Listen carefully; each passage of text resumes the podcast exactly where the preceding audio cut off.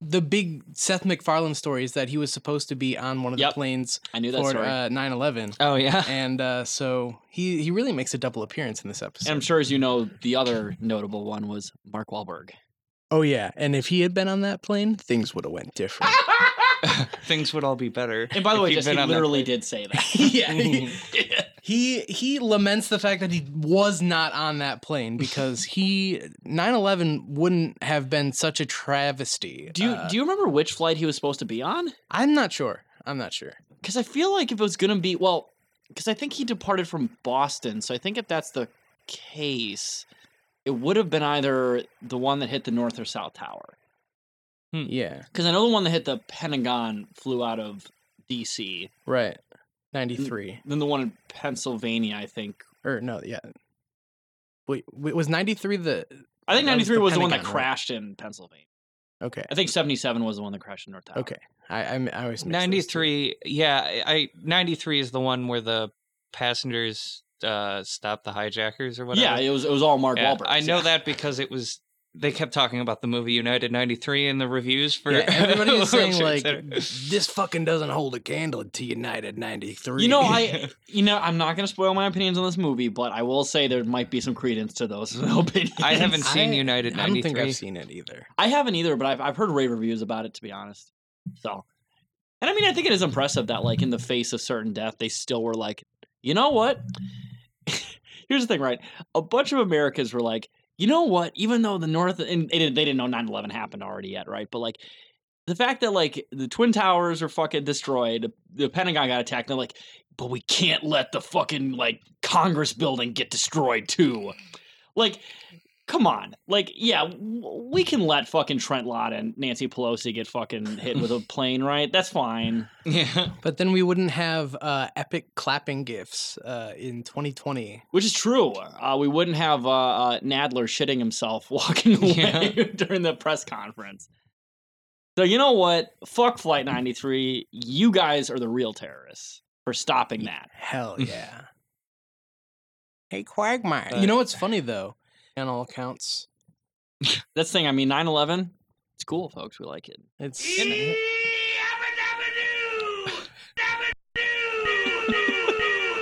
I actually. oh shit i didn't realize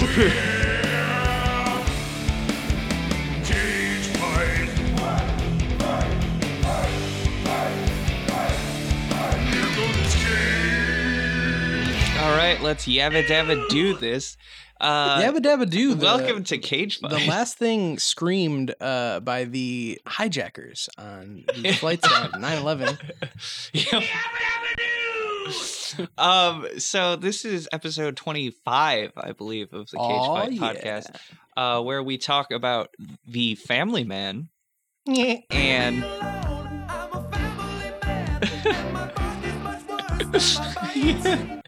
uh, and um, the World Trade Center movie, which we have been building for quite some time. Uh, as you can see, we've got Holland Oates in the studio. Yeah, we have been Um, building this episode for quite some time, so hopefully nobody uh, flies right into it. Yeah. You know who was quite the man eater were uh, all the planes that hit the towers because they killed a lot of men. That, that was uh, that was a real man eater moment. Uh, hashtag man eater moment. Uh, See, uh, so up on the boards right now, we've got Dave, who uh, is, you know, gonna do Just some- testing out the new soundboard Yeah, apparently. yeah, he's testing out the new soundboard a little bit here. Um, Dave, would you like to introduce yourself at all or talk a little? oh, okay. uh, uh, hey Dave, how's it going? I just want to say uh, you're doing a real friggin' sweet job up there. What? You're doing a friggin' sweet job up there. Friggin' uh, N- No, What? we're reviewing the Family Man, not Family Guy. There's a difference. well, I mean, oh god, they call it different things in different countries, but I think we're all talking about pretty much the same thing. Yeah, like Gone in 60 Seconds was Come in 60 Seconds. There's, there's a Exactly. difference. I bet- guarantee you, in like some Eastern European country, the family man was called the family guy. Probably. Uh, I'm willing to bet.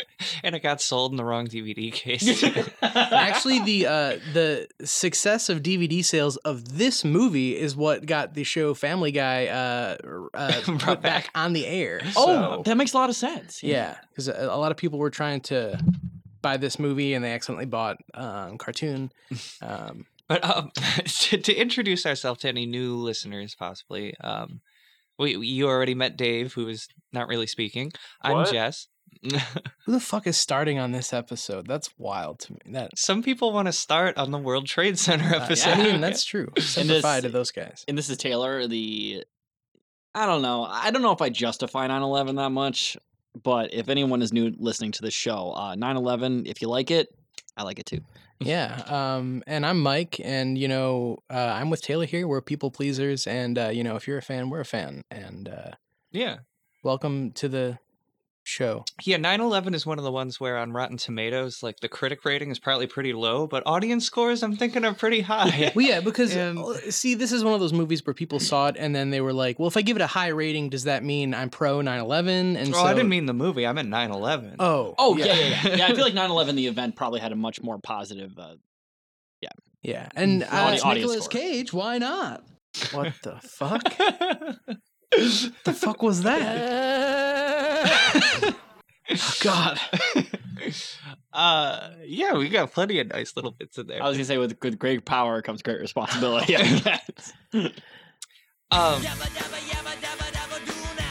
All right. and uh, yeah, we do need to bring back for the, for your information that uh, you know the kids these days just don't say "abba dabba doo" anymore.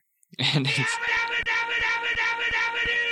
It's, uh, maybe that's why bowling is uh, not as popular now. yeah, and like getting a rack of ribs that knocks over your car. Oh Like- yeah. Yeah, why isn't that popular anymore? Speaking of bowling, to get completely off track, did you hear that the cake boss got his hand caught in a, a, a bowling machine and his hand was impaled like three different times? what? Yeah, he What? apparently. Uh, Is he not going to make cakes anymore? now? I don't know, but he uh, apparently fucking reached into one of those uh, bowling ball retrieval devices or something and got his hand uh, all fucked up. How was he- So, uh, yabba dabba doo to Buddy Velastro. May he bowl in peace in heaven. May he bowl for soup. Yes. Bowl with soup. But uh, anyways, we can just jump right into the Family Man here. The Family Man came out in the year 2000. It was rated PG-13. Uh, this was directed by Brett Ratner. Oh, and fan, like Ooh. pod favorite Brett Ratner. Oh, yeah. He's, uh, I'll get to it. Uh, yeah, I mean, if you don't know Brett Ratner, he was the director of X Men: The Last Stand, and also did very, very prominent reshoots for the movie Season of the Witch, which was a previous movie we shot. Yeah. Brett Ratner uh, is a rapist and the director of the Rush Hour movies uh, and Tower Heist and Red Dragon. And as you said, X Men Last Stand. And he's also a rapist. I mean, he's he's a director in Hollywood, of course, he's a rapist. Yeah. Well, yeah. And that's just kind of how things go. Uh, written by David Diamond and David Weissman. Two The Daves. Davids. What? yeah, Hey, Dave. not you, not you, buddy. Nah, Um, they also wrote Evolution and Old Dogs. uh, production companies for this were Beacon Pictures and uh, Saturn Films. Ooh, baby. This may be the first movie ever produced by Saturn Films. I didn't really. It was look into not it. the first, but it was definitely one of the first. Definitely had to be one of the. Uh, runtime of 125 minutes, budget of 60 million dollars, uh, box office gross of Uh, I'm gonna guess. let me think here. So, how many people died on nine? Like uh, two thousand nine hundred ninety dollars, roughly. It's. I mean, it that's said pretty- it right at the end of the movie. The other one that we're gonna. Yeah, yeah. Uh, it also said in a lot of the Amazon reviews, but um, most of the people were wrong about the numbers. Uh, so Yeah. um, I'm gonna guess uh, 68 trillion. Trillion. Okay. Well, you're both wrong. It's 124.7 million dollars. Damn. That does put it in the black, though. Oh, In yeah. the black. And uh, Jess is reaching Which- back to uh, the chalkboard behind us and Yeah. tallying. Yeah, I have to uh, get all of that together. the Like, the I- I gotta mental math collate has some not been numbers very here. successful on the show. so yeah, so we, we have big displays. Uh, That's 16 movies so far that have been in the black. 16 Fuck out of yeah. 44, I think. I, it will be 44 by the end of this episode. Yeah. but So yeah. uh, Not a great track record. not for a Nick great Cage. track record, but uh, we're we're one more uh, cl- uh, closer uh, to the oh fuck. Uh, on Rotten Tomatoes, this movie got a 53% from critics, but from audiences, a 67%. percent Ooh, so you got a fresh from the audience. Mm-hmm. hmm And just barely fresh from the Oh, critics. I Mm. believe. think fresh is sixty percent. Oh, okay. Well, Well, there's then, a rotten. no. And there's a few a few critics who uh, were just a little bit short of Christmas spirit. That's all I have for like general facts there. You got like special fun facts, extra Um, fun. So there's a lot of trivia for this movie on IMDb, um, and it is all completely fucking boring. like I read through all of it, and I was like, I don't give a shit about any of this, and I don't want our listeners to have to fucking put up with this. Um, so the only real piece of trivia uh, I have here is that John Travolta was one point uh, set to star. Um, and also, I just added one that uh, they should have named the main character Bah Humbug. Um, That's, okay, so I, I have a thing, right? So, like, how come every movie? I swear to God, it's either Fred Durst Friday or or Cage Fight. John Travolta shows up like ninety percent of the time. in yeah, some I- John capacity. Travolta, I think, was also uh, i- in talks for World Trade Center at some point. Like, eh, pretty much any role that Nicolas Cage has filled was almost filled by John Travolta, or he c- co-stars with John Travolta. Is, yeah, is there, is, can we call this like the face-off phenomenon? Like seriously, Yeah. Honestly, uh, I think it should be called the Face Off Phenomenon if we're going to put a name to it. Uh, yeah, And if you look into it, actually, John Travolta has been almost in as many movies as Nick Cage. that's So, true. uh, I think he's just like 10 short on Yeah. Cage's record. So Um, he's he's basically like the Scientology version of Nicolas Cage. Yeah. Um, so whereas whatever Nic- that means. Nicolas Cage is the New Orleans version. of yeah, it. yeah. New Is the Orleans Italian version. Catholic version? Well, wait, no, fuck. Uh, Uh, is is the straight version of John Travolta? he's he's the straight version of John Travolta who hasn't uh, desecrated his son's grave Yeah. um, and his memory. and his memory. Jesus Christ. Uh, listen to Fred You Durst did- Friday for uh, more on that. Yeah. That You'll was, be a big fanatic of that episode. Yeah. yeah, is that all you have for trivia there? Or- Yeah, uh, truly. Uh, if you if you want to know more about this movie for some reason, look it up, but don't get your hopes up because nothing really interesting going on there except for a lot of it is just like, oh, this is the reverse. Uh, it's a Wonderful Life. oh, yeah. Um, but I've never seen It's a Wonderful Life, and I don't care. Uh, so then jumping into a plot summary here. So this movie opens in 1987 at the airport. Cage is saying goodbye to his partner Kate as uh, he's about to get on a plane to London. Uh, she says like the classic Jedi line, "I have a bad feeling about this," and uh, tries to get him to stay, but he still leaves uh, to London for his year-long internship because this is going to be big and open so many doors for him. yes, Um, physical doors, uh, and metaphorical doors. The doors of perception. uh, the Jim Morrison. yeah, I was gonna say the ones. Jim Morrison doors. Yeah, Yeah, that's. uh, Um, yeah, and uh, he Kate- will break on through to the other side. Oh, yeah. through- from this Uh, Kate, played by uh, Tia Leone. Tia Leone, who I mainly know from Jurassic Park. 3. I was I was literally gonna Hell say that's yeah. that's where I knew her from. Yeah.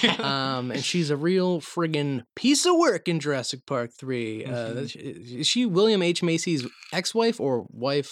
Or I think it's like ex-wife. yeah. I don't know if it's ex-wife or if they're just separated. yeah, It doesn't they're, It's matter. something they're like like, that. separated and they They're have they're not to- doing hot before they almost get eaten by dinosaurs, and Yeah. then they're fine. but then after. they get hot for each other again. Yeah, which I mean, because- who wouldn't get hot for William H Macy? He's yeah, in fucking the hot in the as shit. face of danger, um, Mhm. you're not going to pick Sam Neill over William H. No, Yeah. absolutely not. And honestly, that that that scene was really funny. Cause like I, I thought I had skipped like the majority of the movie by accident. I'm like, wait, did I accidentally fast forward through the movie? Like it felt so out of place as an opening scene. Oh yeah. Uh, I th- I thought it kind of fit.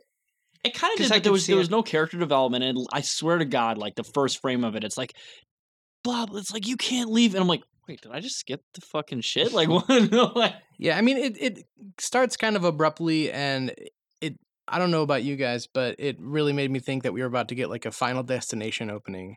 Oh hell yeah. It's like, don't get on the plane.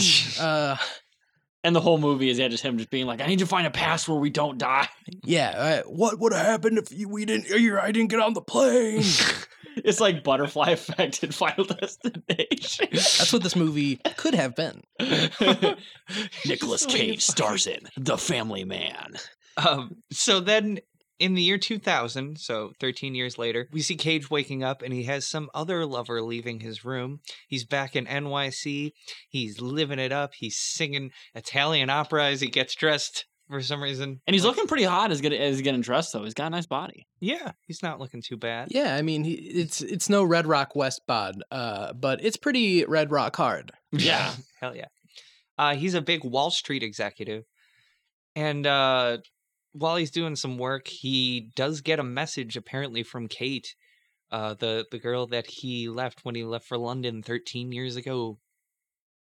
Uh, I also want to point out at one point, Cage's boss says to him, or is it just the owner of the company? I don't know. He says, uh, the "You're old a- guy. Uh, Yeah, the old guy.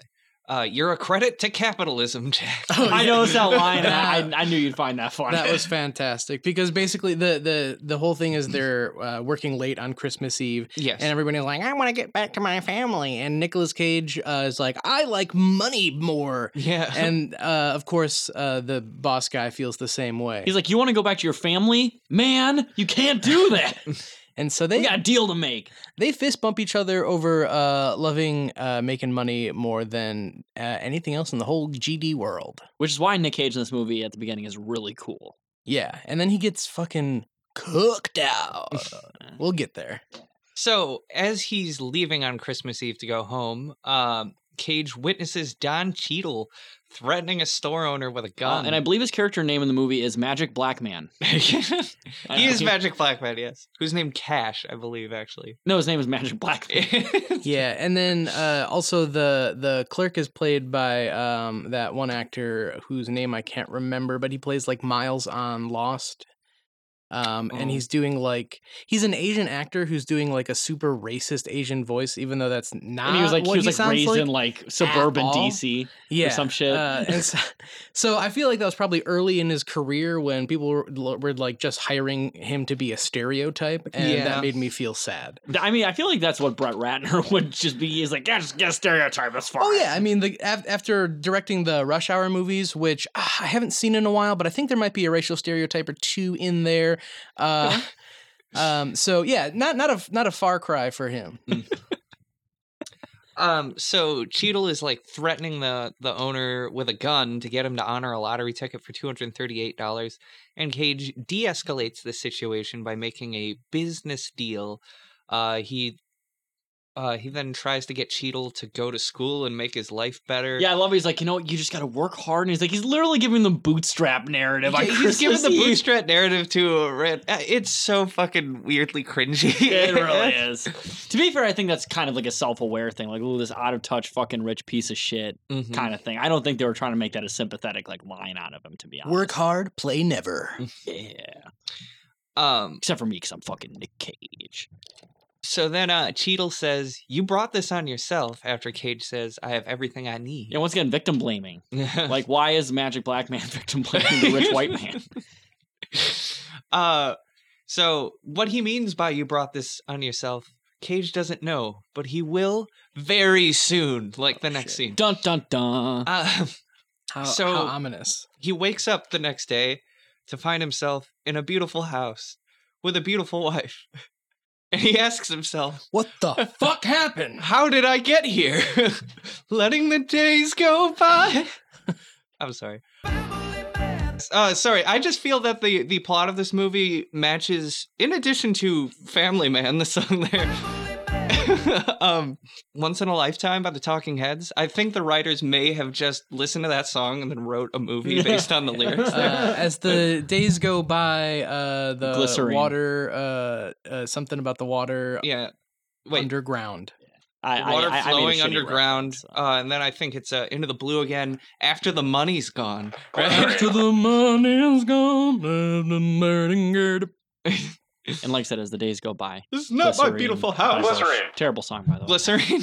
Yeah, terrible song. I'm never alone. I'm alone all the time. Oh, okay. Uh, it's funny that you bring that up because I've been listening uh, to Remain in Light uh, all week. Um, so um, I was prepared for this. Hell yes. Oh, shit. Oh shit, we got a hack. Was that a David Byrne burn? Was that a burn burn? oh shit, he's calling him a hack. uh, so the beautiful wife is Kate, that girl he left for London all that time ago, What the frickin' heck? Yeah. and it is Christmas Day of of the same year. So 2000. Yep, two thousand. Uh, Only nine months away from the best day of our lives. and he's in that house, and like their families are coming over, or is he related to Big Ed or whatever? I don't fucking No, no, know. that, that that's like his like dad-in-law or father-in-law. something. Oh, it is his father-in-law. Okay, that's what I thought. Uh, heck. Mm. Do the. No. There we go. But Cage is panicking, so he drives to work and finds that no one there recognizes him. What the fuck? Driving in his fucking sweatpants and a mini, he's driving a minivan. Oh, and you also missed the fact that there was a very prominent shot of the Twin Towers as you were driving yeah, into oh, New yeah, York true. City. Oh, yeah. It'll become very relevant later on in this, This movie only a year away from those fateful Not events. even, oh, well, I mean, it's set like yeah, a year, but yeah, Oh shit! It's only set about nine months before. Yeah. And uh, it's only nine months and eleven days Um, from also, that. uh, yeah, if this movie was set nine months later, the final scene would not have happened. So. Cage is trying to figure out what the hell's going on. We, as the audience, probably immediately figured it out the moment he woke up in the bed, or at least I did. Yeah, because we've Um, seen yeah, I did uh, that movie Doctor Scrooge Yeah. um, with uh, the guy from uh, Lorne Michaels. It had the Doctor Scrooge movie with Yeah, Lorne Michaels. Doctor Scrooge. It's where he rides the TARDIS, right? Y- yep. Um, outside the building, he sees Cheadle again driving Cage's Ferrari. But he's not like gangster anymore. You know, he's not gangster anymore. Now he's high class.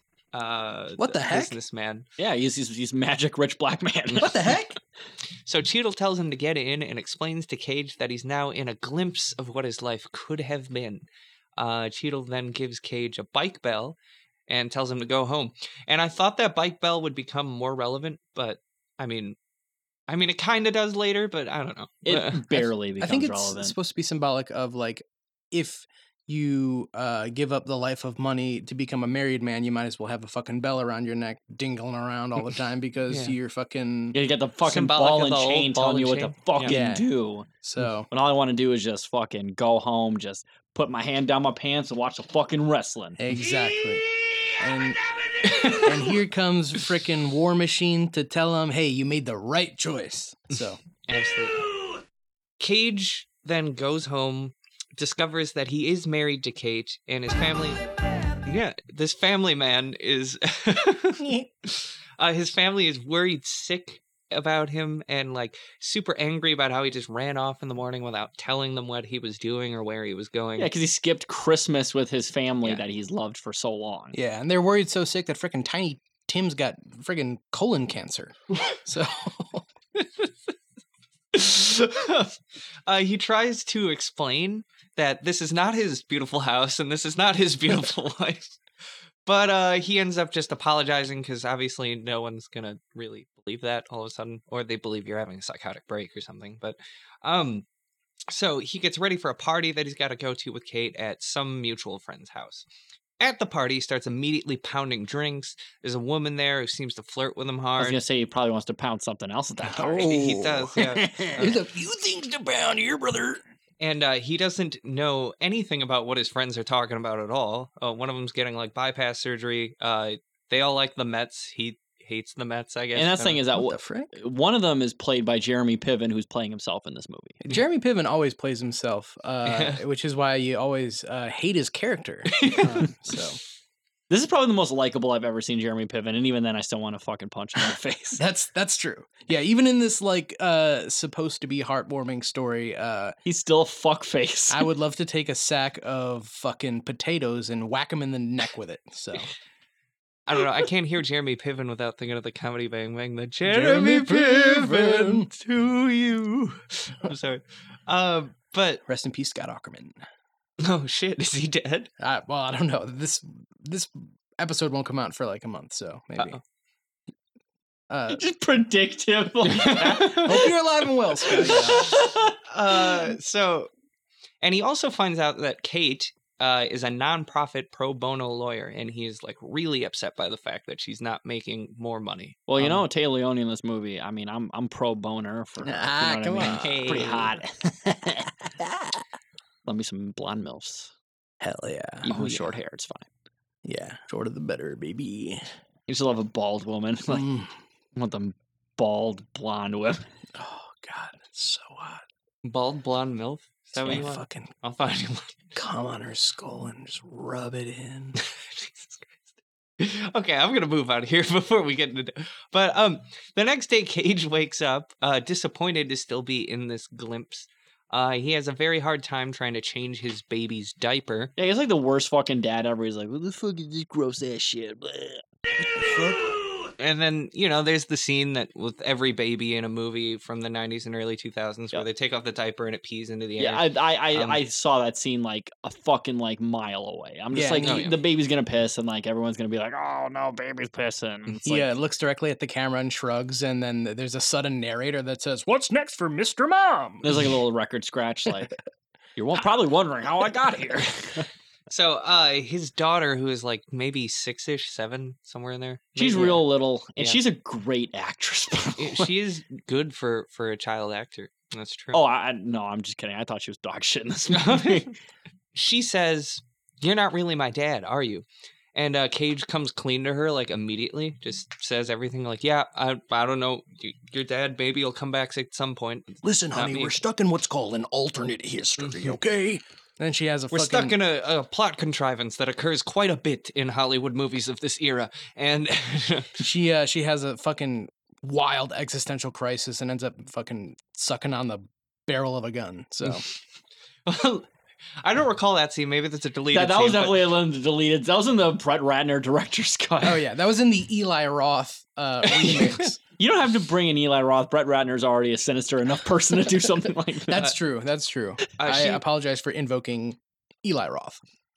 uh, she believes aliens created a replacement dad for her and put them there and uh, she's like okay well i'll help you while you're adjusting into this life she begins to walk him through his life until uh, he takes her to daycare and uh, he also finds out through her that he works at big ed's tires as a tire salesman I, I kind of liked when he was handing the baby off at the daycare. He's like, "Do I get a receipt or something?" Oh, that, was, yeah. that was pretty funny. so, uh, at his job uh, uh, he doesn't know what he's doing basically because you know like he's walking into a job that he's expected to know how to do because he's been doing it for years That's the thing. and- No one in a sales position knows what the fuck they're doing, That's anyways. true. Mm. So you know what, Nick Cage, just you'll figure it out as you go along. It's true.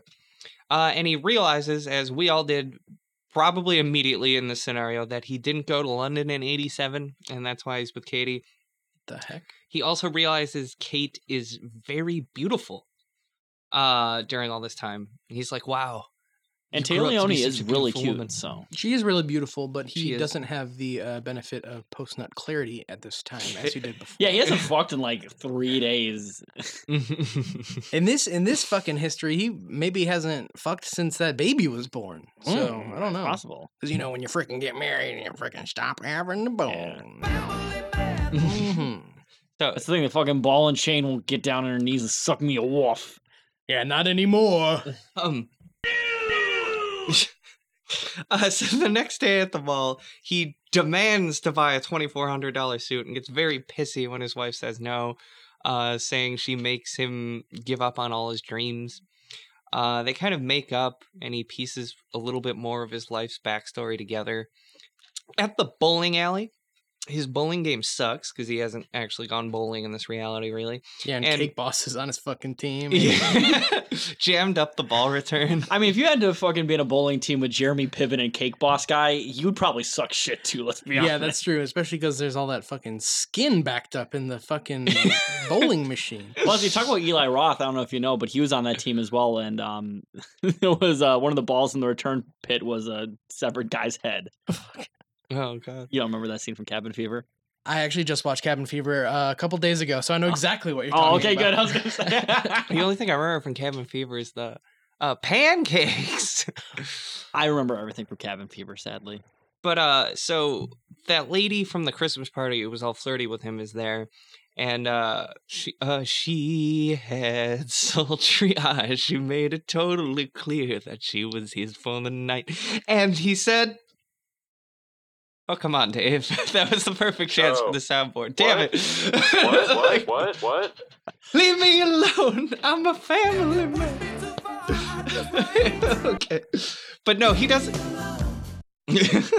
okay he doesn't actually Thanks, say Dave. leave me alone uh he said she said she wants to have an affair with him and he's like well fuck yeah so he goes over to jeremy piven and he's like hey jeremy piven she wants to fuck me what's her address and jeremy piven is like man i'm not gonna do that and you'd be an idiot to throw away your life with kate everybody would like give everything to be with her If she wants to fuck him, then why does he need to get her address from somebody else? that's true That's true. yeah i don't know why the fuck he didn't ask her but Uh, but yeah, so Cage goes home and he's like, "Well, I guess I'm not getting laid by that lady tonight, so I'll try and fuck my wife." Damn, my But- beautiful wife, who I hate. yeah, my goddamn beautiful fucking bitch of a wife. um, but like, uh, he fucks up the dirty talk. I think she wanted him to say, "I love you," and he says, "Ooh, you're such a dirty girl," and she was not. She's not into that. Yeah, she's actually not really a dirty girl. She's really nice. Mm, She's well, she's also very really cleanly. clean, as we saw in an earlier scene in the shower when she's just rubbing all up uh, Oh, in yeah. the fucking bathtub. Yeah, and then actually in the instead, uh, extended version, she uh, she has a loofah and it goes right up wherever you need it to. So So she's actually very clean from, Yeah. the, from the 15 showers she takes a day. to yeah, do and if she's not, she's doing something wrong. I'll tell you that right that. now. Yeah. Um, so after that, Cage watches an old video he finds of him singing to Kate at her birthday party, and it makes him all like wistful and sad. And I think this is the first time we've ever seen in a movie seen Cage singing. Isn't? I don't think At we've least seen him that- sing. that I before. can Well, think earlier of. in this movie, Oh yeah, that's true. He was And singing. he's, he's also much singing better opera. at the beginning in this movie, too. Forgot about it. He kind Yeah. of sucks shit Yeah. in that one. He's like, yeah, before he "Oh, could he could afford opera singing training. you know? yeah, he That's knew true. Italian before. Now he just sounds like a fucking schmuck. I will say though that was I, I don't know if that was intentional or not, but if that was intentional, that was pretty smart to like make him a shitty singer and like the alternate reality, but like make him like at least competent. Well, yeah, he actually um to get prepared for this movie took uh, singing lessons for 14 years, but then Yeah. they said uh, we we don't want you to be a good singer. Well, Uh, so, so, So that's the he thing is took that he singing actually lessons on how um, to be a bad singer. for Fourteen yeah. more years. he like, actually uh, Brian Singer, that's he a actually bad singer right went uh, there. to to prepare for that. He actually went back in time, and they told him that uh, would you like to be a castrato? So he actually got castrated Uh-huh. to learn how to sing for this movie to well, be a it's castrato. Nicolas Cage. Why not? that's uh, But uh, so the next day, it is Cage and uh, Kate's birthday it was the anniversary. anniversary. I don't know why I said birthday. Um, the anniversary of her birthday.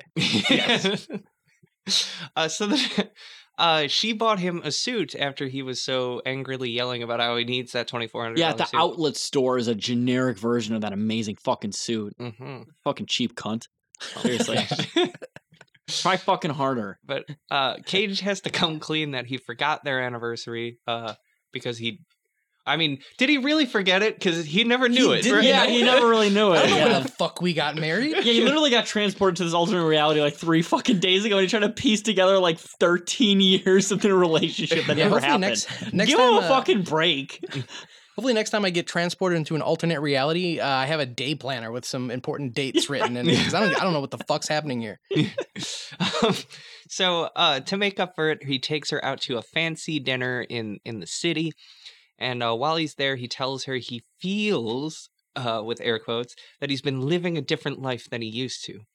Uh, but he also says like he's sure he'd rather be with her than anywhere else in the world, and Even though she's ugly as fuck. it's looking like Cage is finally at home in his new life here. He's happy with Kate and the kids.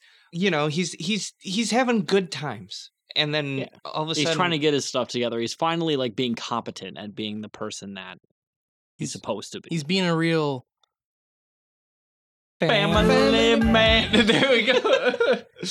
uh, then at work, his old boss shows up. Uh, yeah, I think his name is like Lassiter or something. Yeah, like yeah, John Lasseter. John Lasseter, uh, is a uh, director of and another several rapist, Pixar uh, movies. no, come on. He is. Uh, oh so uh, fuck! All right. that's unfortunate. I thought that's why you were saying that. No. Wait, is he really? Yeah, I'm pretty sure. Uh, actually, I'm not not pretty sure. I'm positive. Uh, yeah, he's. Uh, God damn it! just dropping some blind items over here? Yeah. Like, uh, what is with this industry? great track record? I mean, uh, good movies. This guy, but uh, you know, Dirty Pee Pee.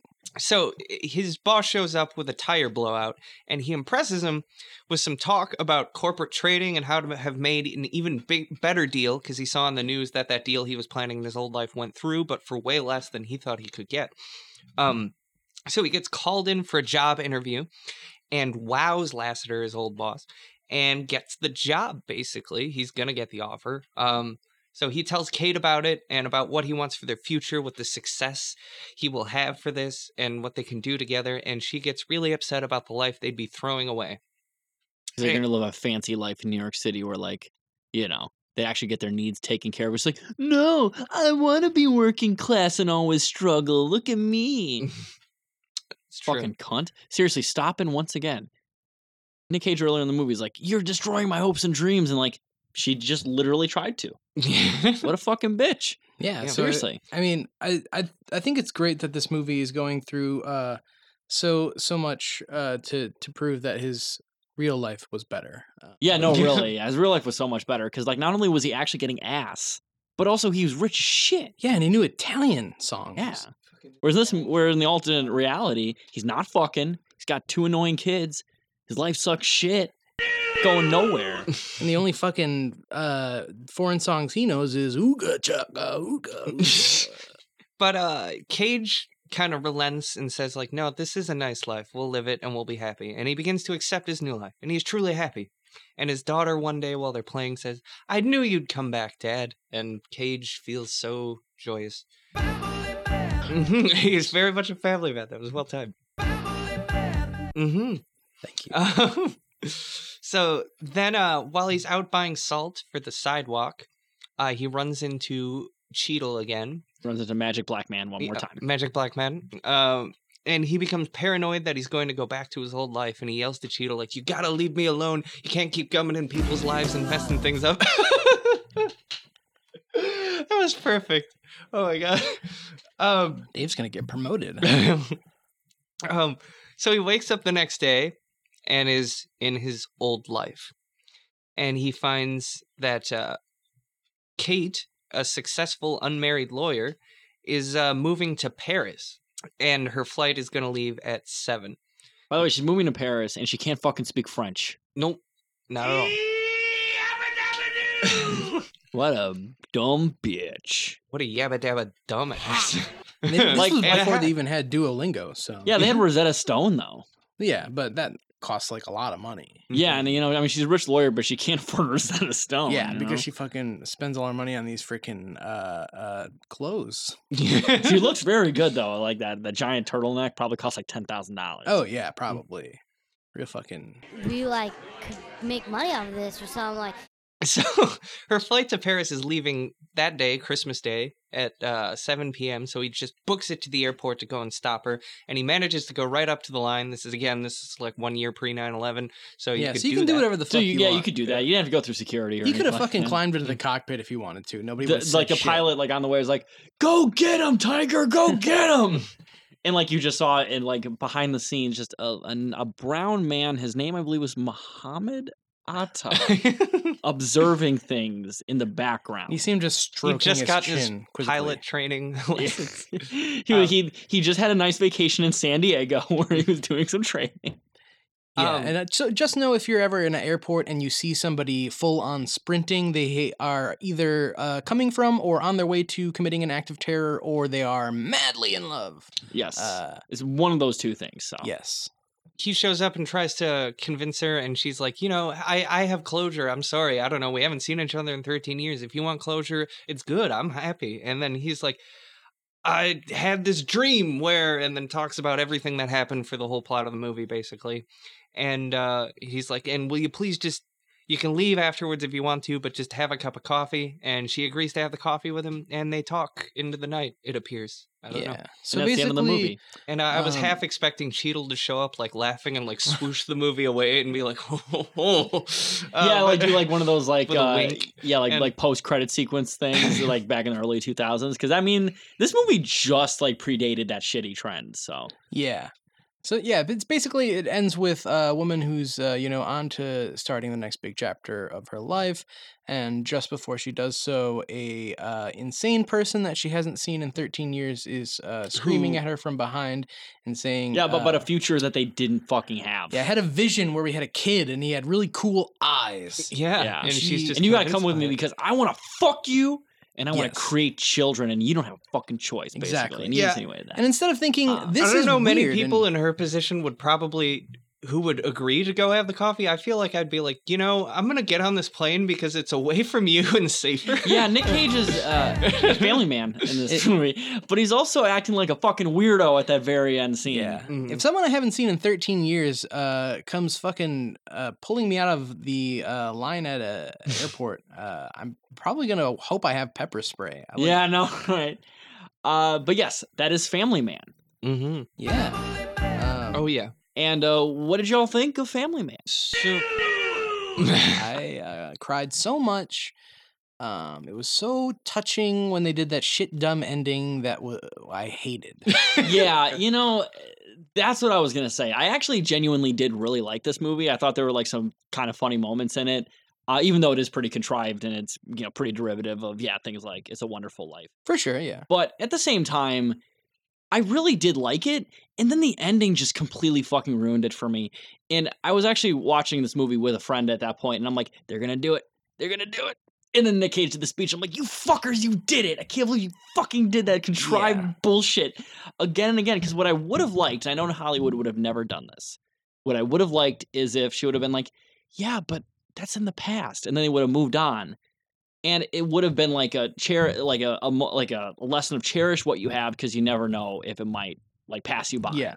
but in this movie there's no consequences for him basically abandoning this woman for 13 fucking years Exactly. Yeah, It- basically, he gets both in the end. Pro- Yeah, uh, yeah. Presumably, they g- they end up getting together and end up having a family, and also he got to become a millionaire. uh, Yeah, Wall basically, Street uh, executive, I guess you and could it's say like, he has his cake and eats it too.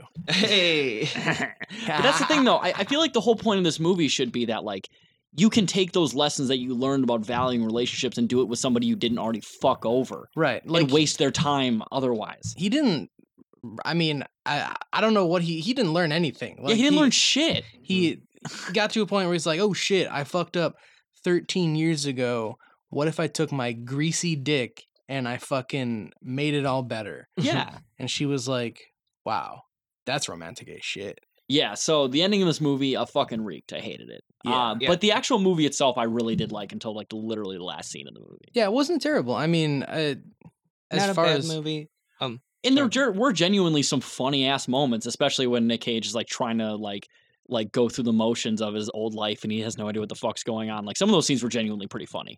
Yeah, and I mean, as far as Christmas movie goes, there Christmas movies go, there wasn't any like Joe Pesci or uh, bank robbery with John. and I, I was Oh, gonna yeah, say, in- but, uh, in, comparison to the the other Nick Cage Christmas movie, this movie's a million times better than those. yeah, I would. I I mean, yeah, I would say. Uh, and if this I don't movie's a know. million times better, because that movie was already like ten out of ten, um, and so this would be like a I think we do at some point need to have the, the Cage Christmas episode where we Yeah. put it Trapped in Paradise, Family Man, and also A Christmas Carol. the I one am that he never says. watching. I mean, that's the thing, Christmas we're- Carol again. we're doing different brackets, different like themed brackets. We're Mhm. gonna do that as episodes at some point. That's But- true. Um, Ah. Uh.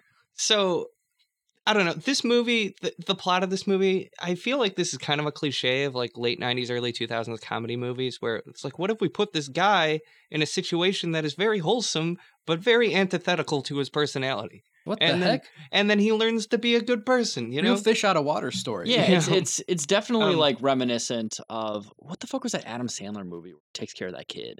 Uh, Big Daddy. Yeah, it's kind of like Big Big Daddy. Daddy a little bit. It's basically Big Daddy meets Eight Crazy Nights, but no Sandman. um, it's it's a sweet feel good movie. Uh, I did think it was a pretty good movie. Um, it does seem to me at times to be like the type of propaganda that maybe executives like to have out in the world to make the lower classes put up with their lot in life and enjoy it rather than start building guillotines. Well, and Uh, he, he even, but- there's even that scene where they're eating at the restaurant. It's like, yeah, your paycheck is pitifully low, but it's like we love each other. We live a good life, and it's like, I mean, you guys kind of do, but that But, whole life is extremely precarious. 'cause, like the early Yeah, two but what if thousands. we- What if we killed the executives? then? like, That's the thing. The early 2000s was the last time you could be a pro bono lawyer and work uh, uh, as a fucking salesperson at a fucking tire factory and still own a house in the suburbs. Mhm. That was the last time you could do that in America. Was the early 2000s. Yeah, and so pretty soon they probably got it with a subprime. Yeah. like, well, to be fair, this, mortgage. this movie uh, was set in Teaneck, New Jersey, which is just outside of New York City, and I guarantee you that that, that house now is probably worth like 1.2 million dollars. Oh yeah. And pro man. bono lawyers and uh, tire salesmen don't make 1.2 million enough to fucking afford a house like yeah, that. I mean, so- unless you got true. really good tires. Yeah. Like if you got fucking, you know, the some chrome plated grill and tires they for got rappers. grips on it and shit, dude. Mhm. Fucking spinners. So yeah, this movie is definitely not an original premise, but I will say I did enjoy it, and I think you know, I don't think there's ever been a movie we've seen on the show that like it would have been better without Nick Cage, but I think Nick Cage's performance did add a shit ton to this movie. For Mhm. sure. Yeah. Um Yeah, I think it, it- it's true. Cage is always like a rock. Uh, he, he- for instance, he's in the film The Rock, but um, and Red Rock. he does Yes. kind of make everything he's in a little bit better. Like if it weren't for him being in a lot of these movies, they'd have no watch value whatsoever. I, I would have Yeah. not made it through this entire movie if he was not the charming fellow. uh, if he in wasn't the lead. f- Family Man, Mhm. Oh yeah.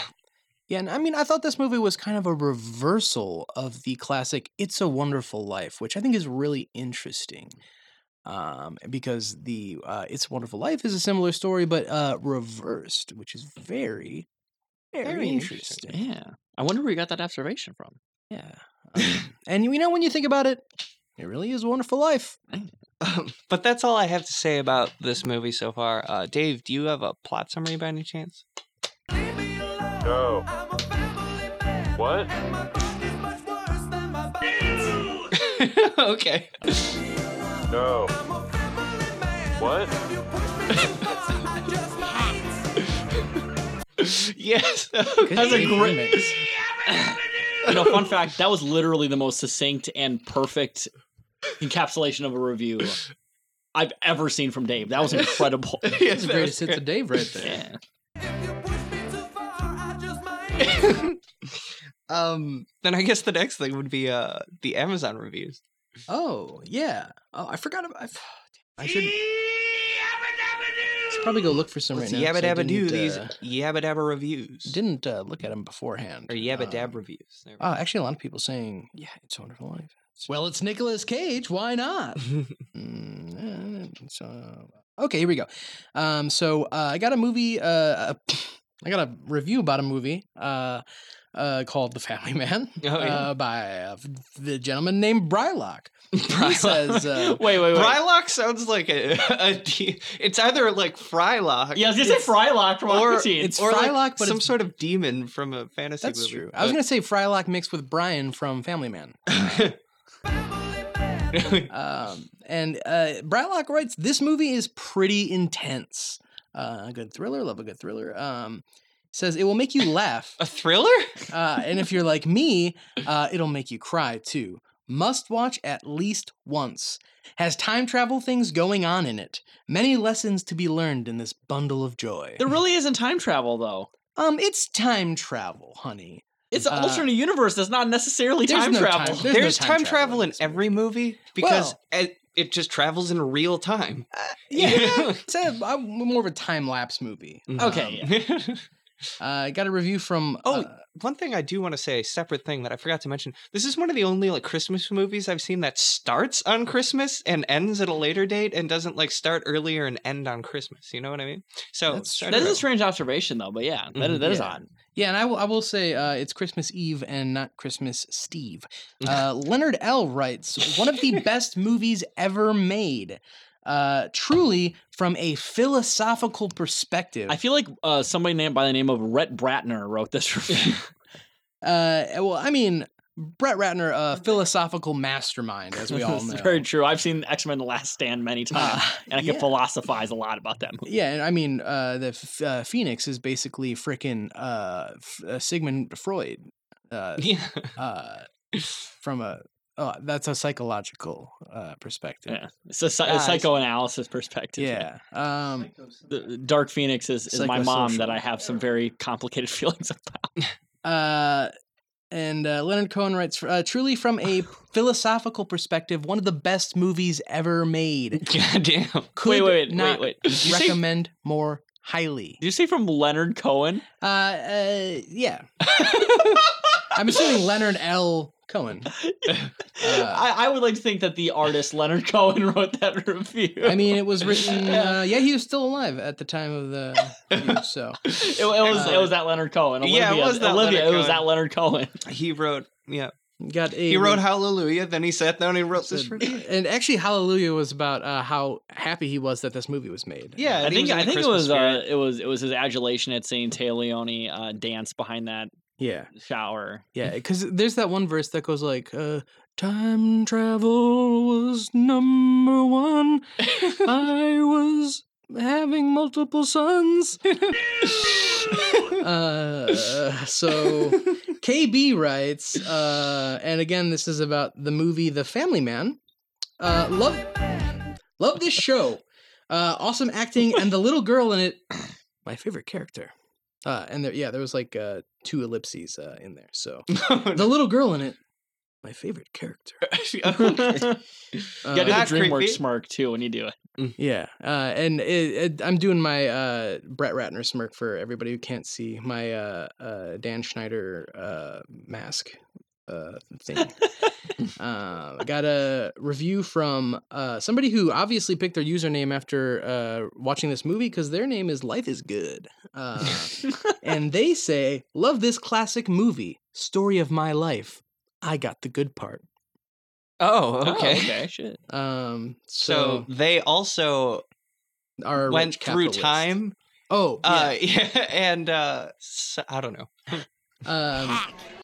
got uh, got a review from Cat One Lady, um, who says F word is not necessary in this movie. Disappointed. Uh, was expecting a wholesome family movie. Did not like him using the F word, which was totally unnecessary. I enjoyed the similar movie named What If much more. Um, This When- movie is when did he- PG thirteen. When did he even say it? I don't remember I that. don't- if he if he said it, uh, it would have been one time. It would have been literally one time in a Mm. And- non-sexual context. in a non-sexual context and if you want a movie where they say it one less time watch uh what if uh, what if fuck?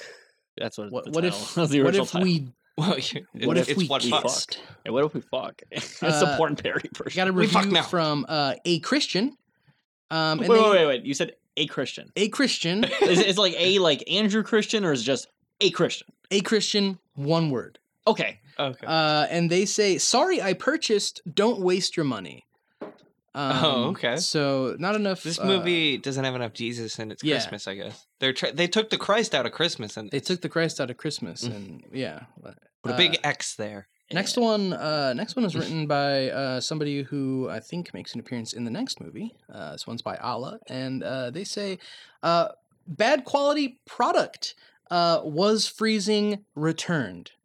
Um, Was Wait. freezing? yeah. Oh wait, no, I understand. I thought it was like it was bad. It was cold. this is really cold. Wait, what? No, I think I Um, think they got a DVD that just froze. Got a review from Deborah Carter who says, Make de- decent movies so anyone can watch. It was fair. Why cannot movies be decent for everyone? okay. Um, I, I just got a just got a couple more here. Uh, J.M. Cookie writes Nightmare Christmas. Um, this no, movie, that's that's the one with Jack Skellington. Yeah, I was gonna say did they mean Nightmare Before Christmas. Um, well, I think this one is a little bit scarier uh, from their perspective. Okay. Uh, they wrote, uh, This movie, I think, is supposed to make us reflect on the importance of a family as opposed to being a rich tycoon, sort of like It's a Wonderful Life. In my opinion, this movie doesn't work. This movie is about a rich, successful CEO that tees off a demon or something that punishes him by switching his life to the family that he missed by becoming a rich tycoon. Uh, Jack goes to bed a happy rich tycoon and wakes up poor, married, with a nagging wife, obnoxious kids, and brain dead friends. The points just don't connect in this movie for me. I think that one uh, has to have a very imaginative focus to enjoy this, or just to be bliss to not catch these irregularities. Uh-huh. Um, I would not recommend this movie to anyone, especially kids. Watch the original, It's a Wonderful Life, much, much better. In my opinion, which I'm sure nobody cares, uh, that's correct, I would associate uh, this m- movie with movies about witchcraft, like Harry Potter. Not that the What? story is totally different, but in the same category. Er, Is Or, this? Are you sure this one wasn't written by a Christian? Uh, might be their neighbor. um oh, okay this is okay and so they say uh that this movie supports uh socialist theories in the subtle suggestion that being rich and successful is evil in addition the movie suggests that god's angels work through evil behavior i can't say that god does not work through evil to turn an individual back to what's right but i can say nowhere in the bible do angels commit criminal acts i think because I disagree so strongly is why I uh, dislike this movie. Um, so basically, uh, I'm sorry. Uh, anyone who thinks this movie is socialist, uh, you're a dipshit. yeah. well, I mean, uh, what's so bad about being a rich tycoon? They really make it seem like it's evil, um, and they also make it seem like angels can be black. Uh, Mhm. Mm-hmm. Yeah. which neither. And of those also, I things mean, is this true. movie, this movie has a black man who steals all of his money and influence, and they treat him like the bad guy. Very socialist thing to do. Oh yeah. Uh, yeah, basically, this movie, uh, Hollywood propaganda made by commies. Uh, and I got one last review from Josh who says, um, "Don't let your wife make you sit through this movie."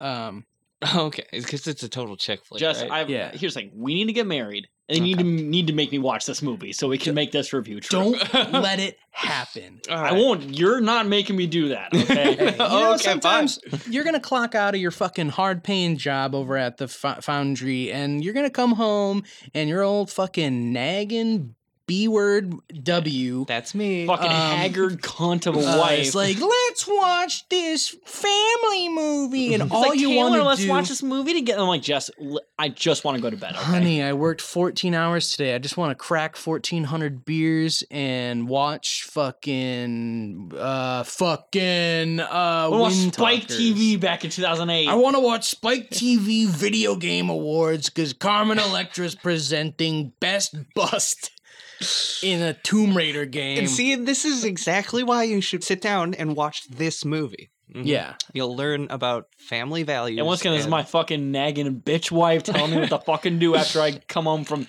17 and a half hours at the fucking dick sucking factory, making a hard living for us so we can live a fucking good life here. Yeah. Oh yeah. Good life, good wife with bad movie taste. anyway, don't let the broads get you down. Have a fucking good time. Watch something else. okay.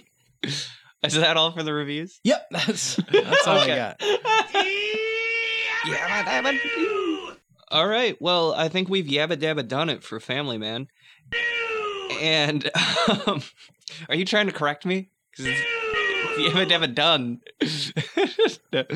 But um, we'll uh, be taking a short break and then we'll get back to you about the one you've all been waiting for that I know Mike has been eagerly awaiting since episode one. I got the brats on the Barbie, baby. We were talking about World Trade Center. World Trade Center. oh, yeah. And uh, so stay tuned for that. Bye bye. Yeah. Go watch this movie, you fucking socialist pigs. Fuck you.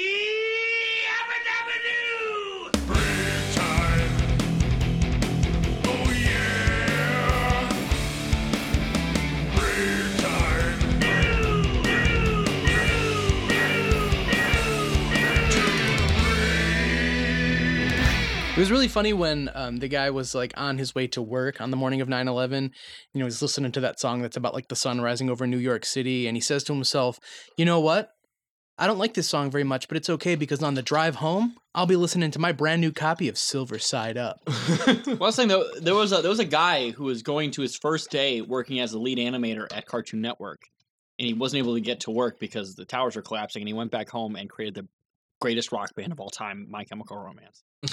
yeah, he was actually on his way um, to create uh, frickin' um, uh, Harvey Birdman. Uh, but then he he he created D- D- Danger D- Days. That's the thing, I don't know if you know, Jesse. He actually did have a pilot for Cartoon Network at one point. I didn't know that. Yeah, Yeah. he was uh, scared of pilots after 9-11. so I'll only do a show without a pilot. Well, at, when he, he was when he was coming back in the train back home, he's like, "I'm not oh uh, and in parentheses, I promise. well, actually, like as he was getting on the train, he didn't think he was going to get back home. He was like, "I'm never coming home. Never coming home." But I know that I can't fly a plane. but where's my razor blade?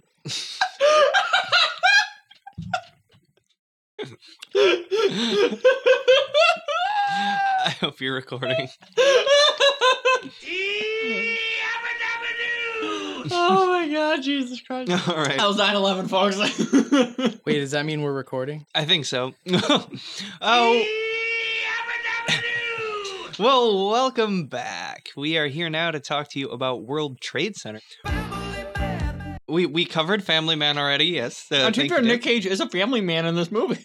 Yeah. he is quite a Family Man. He's got a bigger family in this one than he did in Family Man. Yeah. His, his family is actually all of New York City because he's one of our boys in blue. Mm-hmm. The NYPD is like Olive Garden. When you're there, you're family. Yep. yeah. I don't know. Um. Um, So this movie came out in 2006. It's rated PG-13. Um. Wait, wait, wait. You're gonna make a fucking 9-11 movie and make it PG-13? Yeah. What the fuck? I don't. They're trying to get all the kids in there too. You know, kids gotta revere. yeah, but they don't, they won't they don't want the kids to see it without Yeah. their parents because they need their parents to, to to tell them how to feel about it. Which is true. Like, I feel like children should be made to watch, like, the modern day sacrifice to Moloch, which is neocon politics. hmm When I was a kid, uh, my mom took me to the theater to see The Passion of the Christ, um, which I think was rated R. Yeah. it is definitely I rated did R. go with a bunch of my family to see the fucking Um, Passion of the Christ. At one point, too, it was or- literally the highest grossing rated R movie of all time until the Joker came out, basically. Oh shit! So it was directed by Oliver Stone, who we also saw just earlier uh, in a On contentious Snowden. episode with Snowden. Um, Yeah. written by Andrea Burloff. Good Ooh. old Andrea Burloff, who also wrote Straight Outta Compton. I was just gonna say that. I Wait, was like- what? Yes, that's, that's a sir. funny correlation with 9 11. yeah. Where was Ice Cube and Dr. Dre on that? Where, where was DJ Yo? Uh, well, Dr. Dre was um, assaulting his wife, uh, and I think Ice Cube uh, uh, fucked around and got a triple double. yeah, I, I believe it was a good day. What was it? Was MC Ren? I think he was directing porn at this point, if I'm not Uh, mistaken. yeah. Um, he was well. It was medieval. I did not know he became a porn director. Uh, I it know. was- I know one of the NWA guys literally did become a porn director. No, yeah, it was uh, medieval porn uh, called uh, MC Yes. Renfair. Um, so, Yep, MC Ren. uh, um, uh, So this yeah. one didn't have a production company, but it was produced by Moritz Boardman, Deborah Hill, Michael Schamberg. yes, What a in fact, sham. this was the last film Deborah Hill produced before she died. Oh, And Deborah Hill Um, was, I'm sure, as you know, she was one of the main producers on the Halloween franchise. I did not know that at Yeah, all. she, was- she was like literally like John Carpenter's best friend as like his main producer for like the majority of his good films. oh wow. And where John Carpenter stands on this podcast. So if, if you ever if you ever like see a Halloween retrospective, Deborah Hill is always fucking there along with like fucking Mustafa Khan and stuff like that. um, yeah, Mustafa. what about Muhammad Atta? Muhammad Atta is not involved in the Halloween franchise, but he's involved in something else extremely spooky, which we should get into right now, Jess. Okay, it has a runtime of 129 minutes. Had a budget of 65 million dollars, about what Family Man did. Yeah, well, I mean, you know, speak. No, never mind. I'll, I'll get to that point in a little bit. But there's a lot of similarities between Family Man and Oh, this yeah. movie. Uh, similarities. Uh, anybody want to take a stab at the box office gross? Well, I- I'm gonna take a stab What? real quick with my uh, with my box cutter, and I'm gonna say this movie made nine hundred and eleven million dollars. Damn. Well, let's see. Uh, in 2006, a movie ticket cost 650, and there's about 300 uh, million patriots in this country. So if you do the math, uh, uh, $400. Well, it's uh, 163 million dollars. So that's another one in the black. and uh, People were ready to rip this wound wide open. that Yeah, is seriously. seventeen out of Yeah, forty-four this movie came out like movies. five years after 9-11. Like this shit was still This- burning a lot of people's yeah, memories. that's honestly very shocking to me. yeah, it is. Like I feel like this movie like would have probably been controversial. as came out like in 2016, let alone 2006. right. Yeah. And Rotten Tomatoes, this got a 67% from the critics, 60% from audiences. Um, It's almost 69 on the critics. They, they weren't Ah. nearly as positive about this movie as they were Family Man. yeah. Family man. But um, yeah, that's all I have for the overview. You got some trivia for us? Yeah, I got tonight? some trivia for the uh, for you 911 heads out there. well, it's Um, Nicolas Cage. Why not? Mhm. and that's my first one. Um, the so this was the first theatrical film to recreate the collapse of the World Trade Center towers. Jesus. Um, so Wait, this is really the first one. yeah. Um, besides like some of the like Microsoft movie makers, uh, made wait. as a- I gotta ask. Did, uh, this is off topic. What's the movie with Robert Pattinson where at the ending there's like a twist that he's in the World think it's Trade called Center? Remember Me. 9/11? Uh, I'm yeah, not it's called mistaken. Remember Me. Mm. Um, and uh, hashtag Patton stands. Uh, I, he's actually the background on my phone, um, and that's not a joke. Uh, I love him with all my heart. Um, well, and, and that's the thing you said. This is the first movie that detailed, like, or at least I should say, like, had on on screen the destruction of the World Trade Center. Correct. yes, So did you Uh, know that uh, the last thing that ever showed 9/11 before it got destroyed was the Limp Bizkit music video for Roland? is that true? Yes, and in fact, Wait, on what Sep- about that Ryan Adams video? and in fact, Jess, because I know you're wrong, so I'm trying to correct you here. the last artistic uh, showing of the Twin Towers was Rollin', the Limp Bizkit music video. And in fact, Limp Bizkit won the VMA for Best Music Video for that music video on September 10th, oh Whoa. shit! the day before. And they got a letter from the World Trade Center thanking them for showing them in their music video on September 10th. What Well, the I, I fuck? thought that Yeah. the Ryan Adams song "New York" because he they filmed that before the you know, towers, just don't- stop, stop being wrong. and it came out after. no, Yeah. but But- um, just stop being wrong. Uh, Okay. Jess, uh, Jess just wants me to point out that uh, Ryan Adams is a serial abuser. Yes. Um, so and It's just true. wants me It's to all things point out sanitary. that Fred Durst was not responsible for 9/11. Um, well, he might have. You know, actually, if I- Fred Durst was on the plane, Do we know that for sure? Would have went a lot differently. He's Oh. like, this time I'm gonna let my jihad out. so it actually was him. He was one of the hijackers, but he escaped. Um, Uh, some more trivia for you guys. Uh, the city of New York absolutely prohibited the recreation of 9/11, uh, of the destruction or chaos on location. So the film, the filmmakers were not even allowed to film the actors looking up in the direction of where the towers were. What the Damn. fuck are you serious? Like, yeah, that's how that's how serious it was. Um, That is- so that is some like That's kind of overkill. the yeah, that, that I is mean, some 'cause like yeah, what if- some cursed like yeah, fucking basically the only philosophy thing here. that was Jesus Christ. uh, permitted to be filmed was when the officers were driving up to the site. Everything else uh, that depicts the the events around the World Trade Center uh, were filmed in Los Angeles. Well, and that's the thing, right? Is that New York City wouldn't allow um, the filmmakers to recreate 9 11 in New York, uh, but we were allowed to recreate 9 11 times a thousand in Iraq and Afghanistan. It's oh true, yeah, so- Uh, Mhm. basically it's well, it's all about where you do it. you know? exactly. Um, so And as long as you're not American, it's totally fine. yeah, you can fucking you can fly a plane as low as you want, wherever you want, as long as it's not anywhere near uh, New York. That's the thing, Mhm. Mm-hmm. you, you can you can fly a plane as low as you want as long as you drop uh, drone piloted bombs over a wedding or a school bus Oh, yeah. or a hospital Uh, Yeah, in rural um, Balochistan or something like that. Wait, what if they only said like, no, you can't recreate it because the filmmaker's original plan was to fly a plane into another tower? You can't recreate it because we're working on it. Yeah, I mean, you- uh, I don't know if you know, you can't It's like recreate you can't it 'cause- recreate it for another couple years. That one Freedom Center or whatever the fuck. And that, it that's the thing, is you, you is- can't recreate an idea that the president thought of originally. I mean, come on.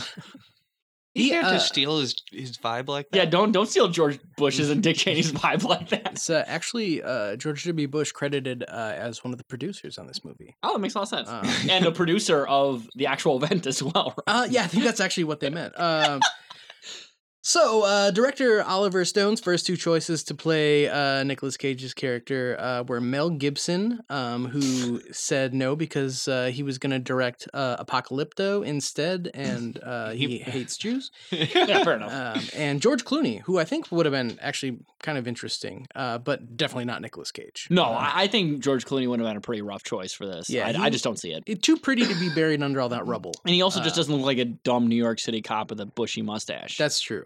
So uh, apparently, uh, 240 tons of material was used to recreate a fully three dimensional ground zero uh, in Los Angeles. Um, and so I just went ahead and I converted that 240 tons of material into potato flakes. Uh, so it would be um, a fuckload of potatoes. That's a lot of potatoes. Um, That is quite a lot of potatoes. yeah. Uh, well, I don't know if you know originally uh, when the towers fell and there was that dust, people thought it was asbestos, but it was actually potato flakes. Yeah. Um, and so like a lot of people were like, should we not be breathing this? But then by the end they were like, this is actually it tastes pretty Delicious. good. Yeah, Uh. it tastes pretty good. I, and it kind Um, of like dissolves on my tongue. Yeah. Um, It's with artificial butter too. yeah. And a- actually uh, it started raining later and like potatoes were fluffing up in the streets. Um, It was a, Ju- ju- you you just was a had to add wonderful water time. and then just mash it around and make mashed potatoes. it was a gay old time. uh, and speaking of the dust, uh, the dust but on have it set do. was non-toxic, um, but it was still thick enough that uh, everybody was wearing filter masks, uh, which kind of reminds me of the shamdemic we're living in right now. Um, And, that, that just kind of sounds like a sh- like it's not toxic, but just don't breathe it in. like, uh, wait, what don't the fuck? breathe this. Remember from Yeah, YouTube? they really wanted to make this accurate and give everyone like lung cancer. You want to later. give everyone mesothelioma? Uh, but the d- director Oliver Stone did become sick due to dust inhalation uh, on this production, Oh, so damn. Okay. um, he's gonna get cancer. And the final piece that I have is that uh, uh, this is the highest groci- grossing uh, feature film of the 2000s about the events of September 11th um, at over 162 million dollars worldwide. Its opening weekend gross of 18.7 million dollars was the best of Oliver Stone's career. Wow. Um, and so I It's just kind of sad with how prolific of a director he is. Yeah, I mean he's and he's done so many huge, huge movies. Yeah. It just makes you wonder if there's a soundbite out there of him saying 9-11 is the best thing that ever happened to me.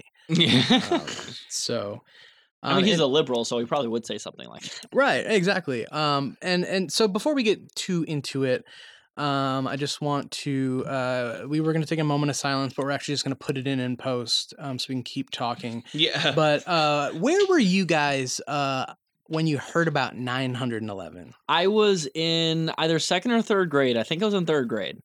Uh, and I remember I was in like gym class in the morning, and my teacher was like, "Hey guys, just to let you know, uh, the plane hit the twin towers." And I was like, "Oh, cool. Uh, when are we gonna eat lunch?"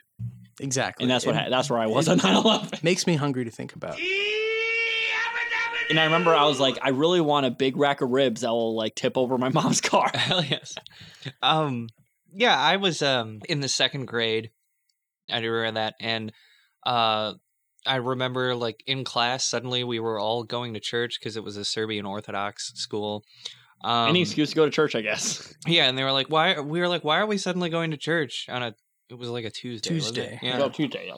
and uh, they were like, "Oh, because the something bad happened." And then one of my classmates was like, "Oh yeah, I think my mom said something like that plane hit that tower." And then she's just like, "Yep." And then we got sent home, and I fucked around and played all day because I got the day off.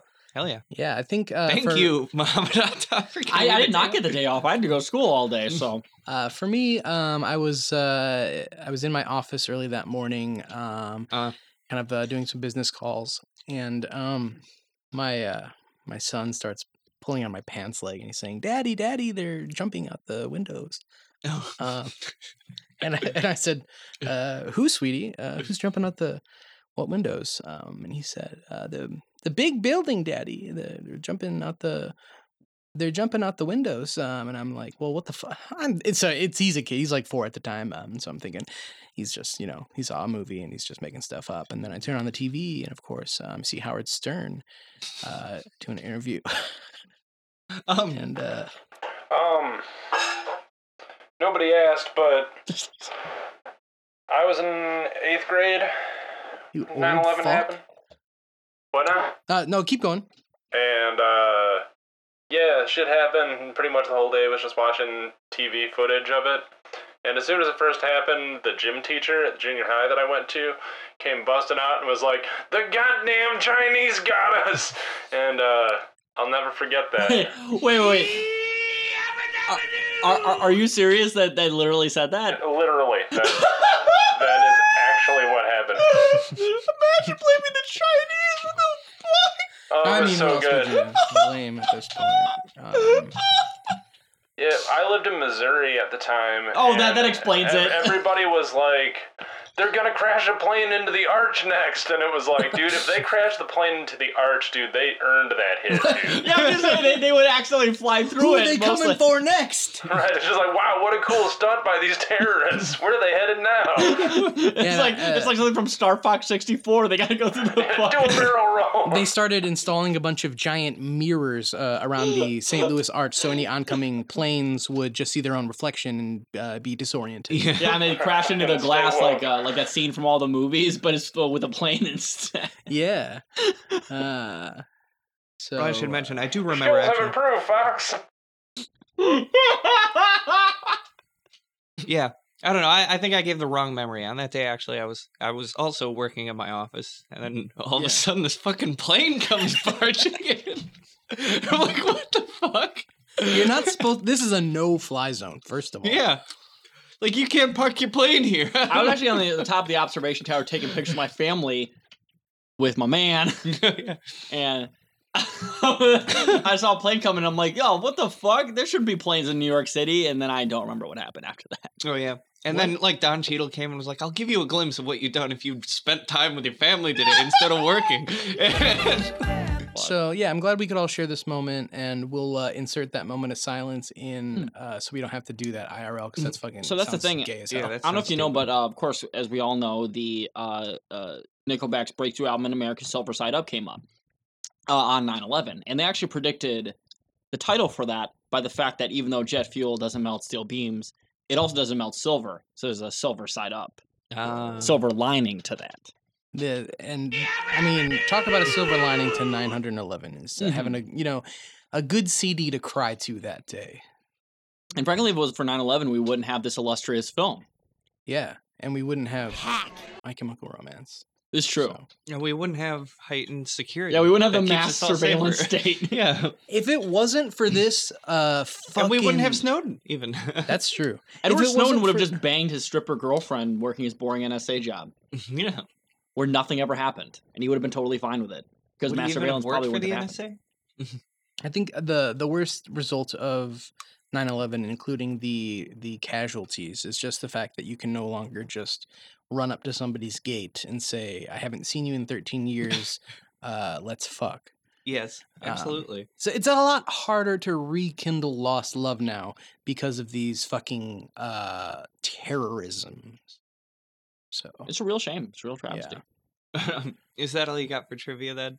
Yeah. Oh, A- uh, well, and there's one more piece of trivia, reminiscences. and it's that um, my I have an uncle. His name is uh, Al Qaeda. So Hmm. Weird Al Qaeda.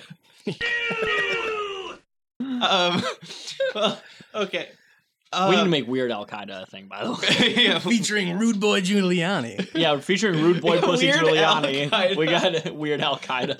and rude boy Giuliani. Um, all right. Do now. Um, I mean, to be fair, t- talking about Rude Boy Giuliani, I mean, he was res- partially responsible for like 9/11 if you think about it, because he was a mayor. No, that's he true. coordinated the attack with George W. Bush and Dick Had to Cheney, have. Hmm. It's the only way allegedly they in could have. Minecraft. And speaking of Weird Al Qaeda, he actually, um, out of respect, didn't wear Hawaiian shirts for uh, three months after 9/11. So That's pretty impressive. yeah, he he had to get a whole new wardrobe. so moving on to a plot summary here. Um, Cage has a wife and four kids, and he's a cop, a sergeant, in New York City. Um, And nobody can see what we're all saluting. I Uh, also I also love that scene where he's checking on his children before he goes to work, and I I want like I think he's thinking like you know what I didn't beat you last night I didn't beat you last night You know, and- damn, I'm not living up to the forty percent. he doesn't even he didn't even normally uh, they don't talk about this in the movie but uh, the actual person didn't even normally uh, watch his kids sleep in the morning but he just felt something was off that day Yeah.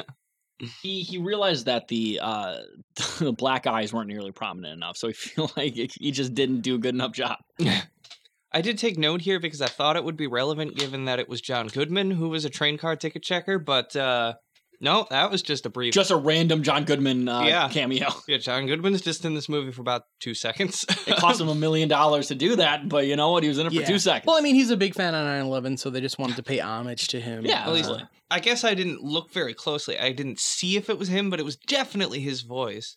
Um, unless someone dead ass has the same voice as John Goodman. Um, so Michael Pena is a rookie on the police department, uh, also working there in NYC, and it is September 11th, 2001. We also see like Shane from The Walking Dead. He's on a ferry. He's also Yes. a cop. This is his film uh, And- debut. and you, al- you also see, um, I think it's Paxton from Hostel, the one survivor who plays a cop in this movie as well.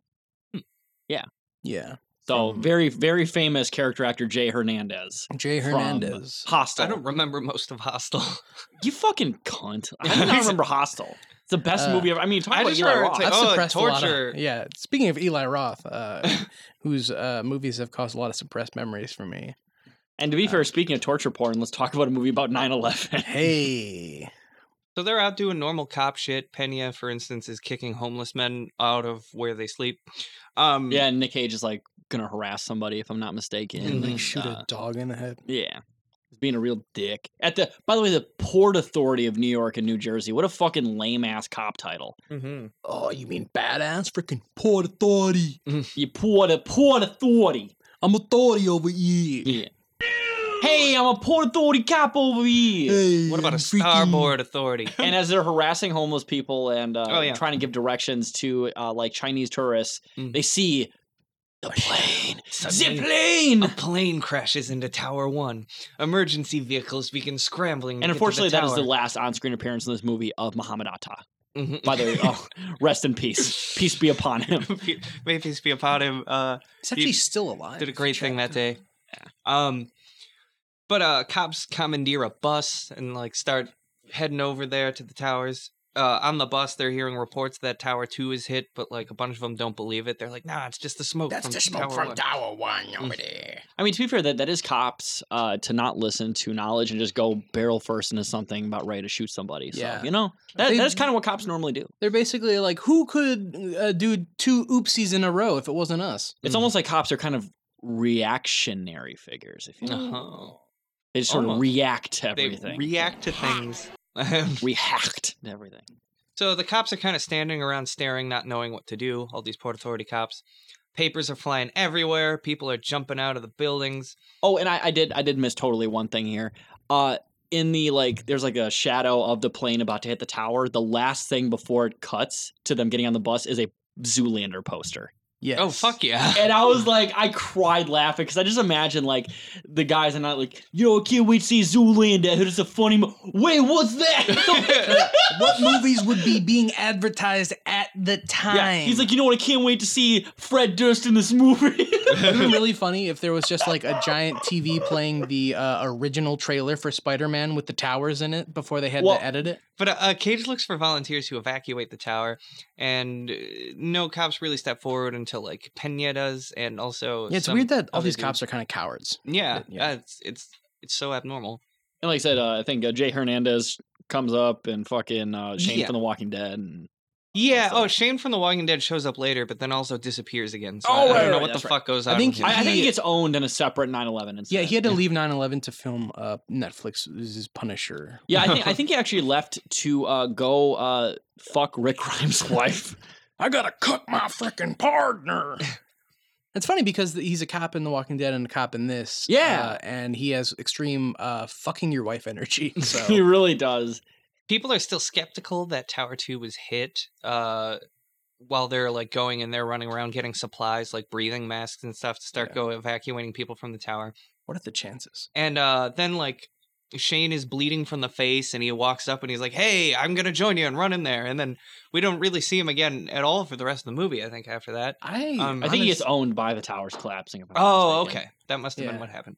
yeah, the rubble is falling in. He's like, I'm walking over here. I'm walking over here. Gates. The Yeah. tower one is collapsing, and Cage and the team who are in like building five or somewhere, I don't fucking know. I think they were literally under building two, if I'm not mistaken. Ah. but they're caught in the building as suddenly the rubble is crushing the ceiling down and they're stuck. Uh, and by the way, I love that he's apparently- like eh, they do a slow motion. It's like run, go to the elevator shaft. Yeah, hearing Nicolas Cage in slow motion uh, really reminds you that this is uh, not an actual person, but Nicolas Cage. Uh, so, and to be fair, I mean, you know, talk about Nicolas Cage uh, in this movie. His mustache is fucking banging in this movie. It's a Oh, yeah. bomb ass Yeah. cop mustache. his mustache is actually ironically played by Steve Buscemi, who uh, was a volunteer uh, firefighter in 9 11. That's true. so they're stuck and unable to move. And uh, Hernandez, Yeah, Jay Hernandez. Yeah, Jay Hernandez, yeah, he's I uh, believe he his tr- last name is once again stereotypical cop. His last name is Pizzulo or some shit like that. was I thought it was Rodriguez. You know, it's Pizzulo. Oh, okay. Oh. But uh, Not so. Sorry. Uh, so he's he's free. He's trying to free Cage and Pena, who are completely trapped under rubble. Like Pena's legs are stuck. Cage is all sorts of stuck. Yeah, usually just Uh, like his head is able to move like two micrometers. And Oh, that's it. yeah. he's fucking squished. Yeah, and Michael Pena is like on fire at some, one one point. Oh yeah, Well, not on fire, but getting uh, getting a lot of. Uh, Yeah, it's like fucking like yeah, like pieces of like flame, like you know, flame covered like fucking metal or scrap coming at his head and Mm. shit. yeah, and then they're like, my wife always hated fire.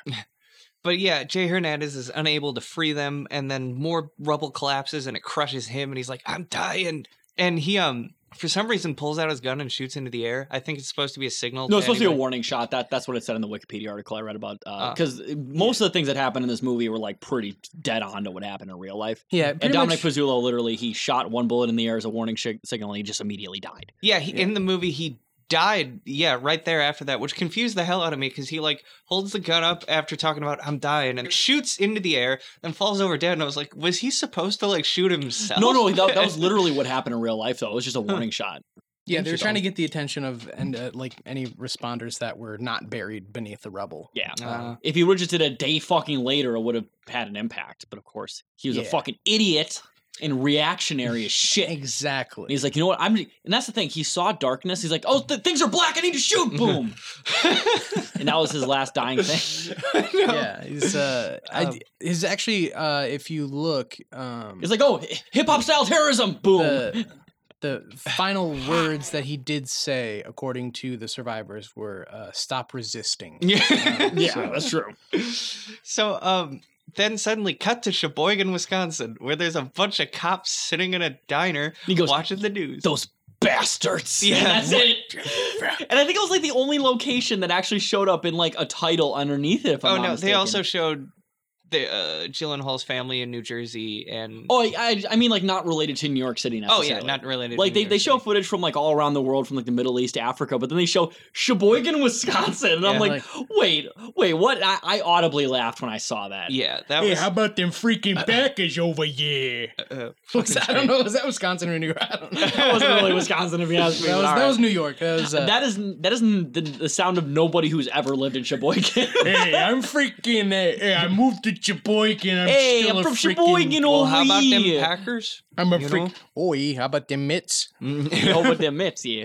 The, the the Wisconsin people had New York accents, and the New York people had Wisconsin accents. If Nick Cage could, if Nick Cage did a Wisconsin accent in this movie, this movie would be the best movie of all time. That Hell would- yeah! That would be fucking good. But um, Hot fire. I don't.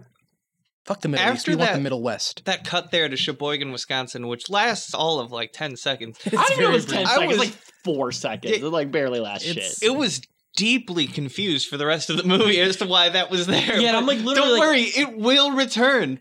but But, not but, wh- for. but why Sheboygan specifically? Like that was, and to be fair, that does become relevant as well. Also, But like Sheboygan of all places, this is a weird town to reference. and also the the thing that happens later involving Sheboygan would make absolutely no sense if it wasn't for this four second clip. uh, yeah. that they probably were like, oh fuck, we should we need to bridge the gap here. Well, I don't know if you know the, the entire film crew literally went to Sheboygan for that 10 second shot.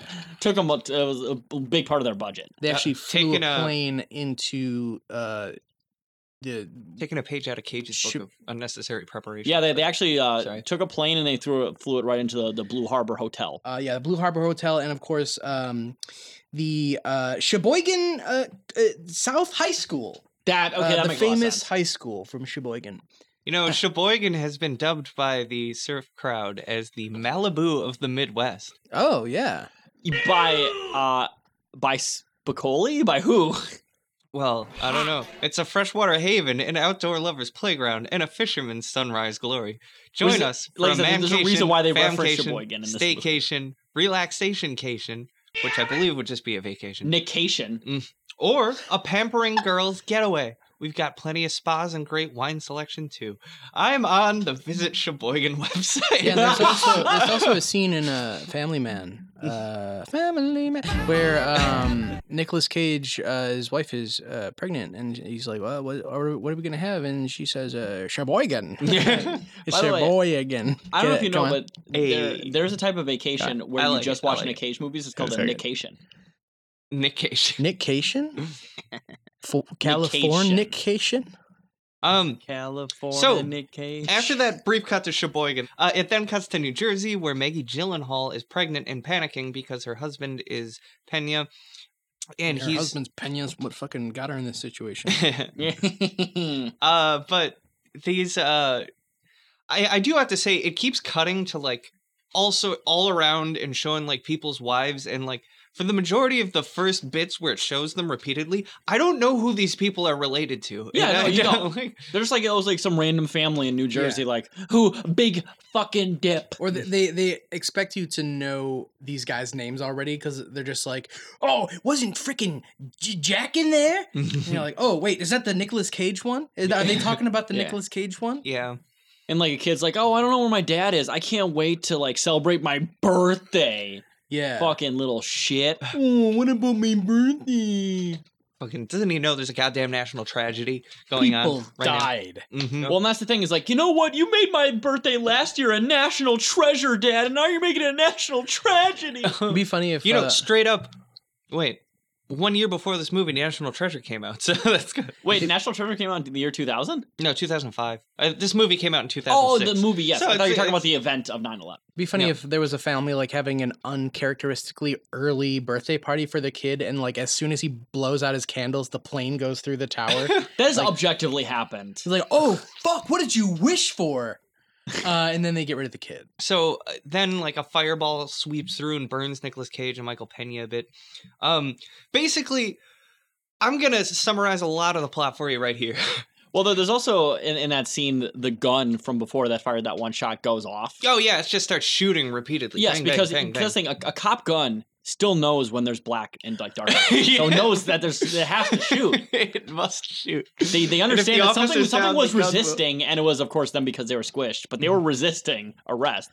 Um, and like by a the way, light that that was also based apparently on a true story. Like the heat around like the actual like flames that were going on like caused like the gunpowder to like start, just start shooting off and shit. Yeah. that was based off a real I thing too. should Apparently. throw some bullets in a bonfire. Just That'd see be what cool. happens. Like, Throws why buy the- uh, like yeah, fireworks? like kind of like throwing uh, bullets in a campfire, and sometimes you uh, throw macaroni in a pot. Yeah. you like could make money off of this or something like Hell yeah. A lot of this movie, just the majority of this movie, is going to be like Cage and Michael Pena laying there just talking about, like, don't fall asleep. Yeah. You'll die. I think we're dying of internal bleeding. Which, which And by the then- way, that, that is a line that I said like was saying to myself because I'm like, I gotta review this movie. Yeah, I I fall gotta asleep. review I'm this like, fucking movie. Then it'll cut to their their wives doing things, and they're like, "Where are they? I don't know. I'm worried." They're crying. Then it'll cut back to them, and more rubble's falling on them, and they're like, "Oh no!" And then and there they'll flash back to like memories of their happy lives with their families, and then repeat. there is a That just funny keeps there happening is a for an funny Nick hour. Cage freak out when they're trapped though, and Michael Pena is like, please talk to me, please talk to me. He goes, ah, ah, ah. And he goes, I can't. This is as much as I can do because I can't fucking talk because I'm stuck. Yeah. Which is an amazing Nick Cage freak out. That was and, good. Uh, I think he's saying uh, like we fuck now. We fuck now. uh, Fucking. he goes, ah, ah. he's about to Goddamn terrorists! I can't wait to Killing me will bring back your goddamn sovereignty. Like- Yeah. I can't get wait wait to get out of here and kick the ass of Sam fucking Peckinpah. Yeah. and one other thing that happens in the meanwhile of all of this screaming and like wives crying and things like that, there is a man who's at work watching the news and he just goes, I don't know if y'all know yet, but this country's at war. And he walks out and just goes to a church. And we find out there at that church he's a former Marine. So this uh, former Marine guy like goes to Ground Zero, and like we see that the the first responders there are all like, "We're calling off the search. It's getting dark. Like, uh, we're not finding anything." You know what, guys? But We're they're not like- finding anything. It's getting dark. Let's just go home. Yeah. I'm Mm, bored. I'm My My mom tired. says I have to be home before the streetlights come on. yeah, my wife told me I need to come home before the streets light turn on so I can beat her. yeah, my my fucking old ball and chain's gonna make me watch Family Man tonight. but um so the, that marine guy meets up with another marine guy who is also i don't think And uh, actually his, an his active name is duty Marine Rod, I believe. marine rod yep and they start w- looking through the rubble and in the middle of the Are you night talking about Michael Shannon? My boy. Yeah, Michael Shannon. Early Michael Shannon appearance. Mhm. Good looking fella. Well, I was gonna say this was Michael Shannon was in Eight Mile, right? Yeah. I think so. I think he was the guy who was fucking Eminem's mom. Oh, I haven't seen that in a very long time. But I think he- Yes. He, you're yep, he was right. yeah. He was the guy who fucking Eminem's mom. yeah, Who was like his age, so it's like twenty years younger. right. So- Which is, I a mean, little strange, bro. and uh, one thing i do have to mention is while they're digging through the rubble and looking around michael pena has a dream with like a jesus that's like hyper saturated and like super holding a bottle contrasted. of water. holding a bottle of water and i gotta say when i first saw that i laughed out loud legitimately. that was uh, kind of ridiculous. yeah Oh, but by Uh, the way, that was apparently also based on real life because the guy Michael Pena's character said he saw like God in a dream telling him that he'd come back home alive. oh that's fine i just think they didn't really have to show that in the No, it movie was- it was- it was weird. really unnecessary. weird. It- it And was kind especially of like jarring. like that scene does not really show up in a Oliver Stone movie. That's a Right. very strange scene for Oliver Stone. And that, Yeah. that was the first thing I thought was that If this like, movie is these- directed by Mel Gibson, that would make a lot more sense. for sure, it doesn't seem like an Oliver Stone move. No, it's weird. This movie's very uncharacteristic of Oli- Oliver Stone. Yeah, so pretty soon after the marines find pena and cage they make some phone calls the wives of pena and cage are informed who like maggie gyllenhaal and the other actress i don't remember her name Uh, um She's a blonde lady. Jake Yeah, bluntly. Gyllenhaal. Michael Pena gets rescued first, and his leg is trapped, and he says, like, just cut off my leg so you can get to Cage quickly. He's gonna die. And they're like, No, I'm not cutting your fucking leg off, then you'll just die too. And He's like, no, there's no limb left behind. no. but they refuse, and they manage to get Pena free, then return for Cage. Uh, Pena is rushed to the hospital, and Maggie Gyllenhaal and Michael Pena have a very tearful reunion as Pena is taken to the OR, and he's like, "Name our daughter Olivia, do it." And she's like, "I was gonna name it Alyssa because that's what you wanted." And he's like, "No, no, Olivia." And then yeah, then Cage is being rescued. Uh, he struggles to remain conscious because he's dying. Cage is in real bad shape. And he hallucinates talking to his wife about how he let her down because he's gonna die trapped, and she's like, "You still gotta fix the fucking kitchen." Like, You can't die. You gotta unclog the toilet. She literally, literally does say, like, eh, you know, the Yeah, she kitchen's literally not done. nags him to living. and, and she says, like, get off your walking ass. into the light. He's like, you know what, my fucking dumb bitch wife, I might as well die.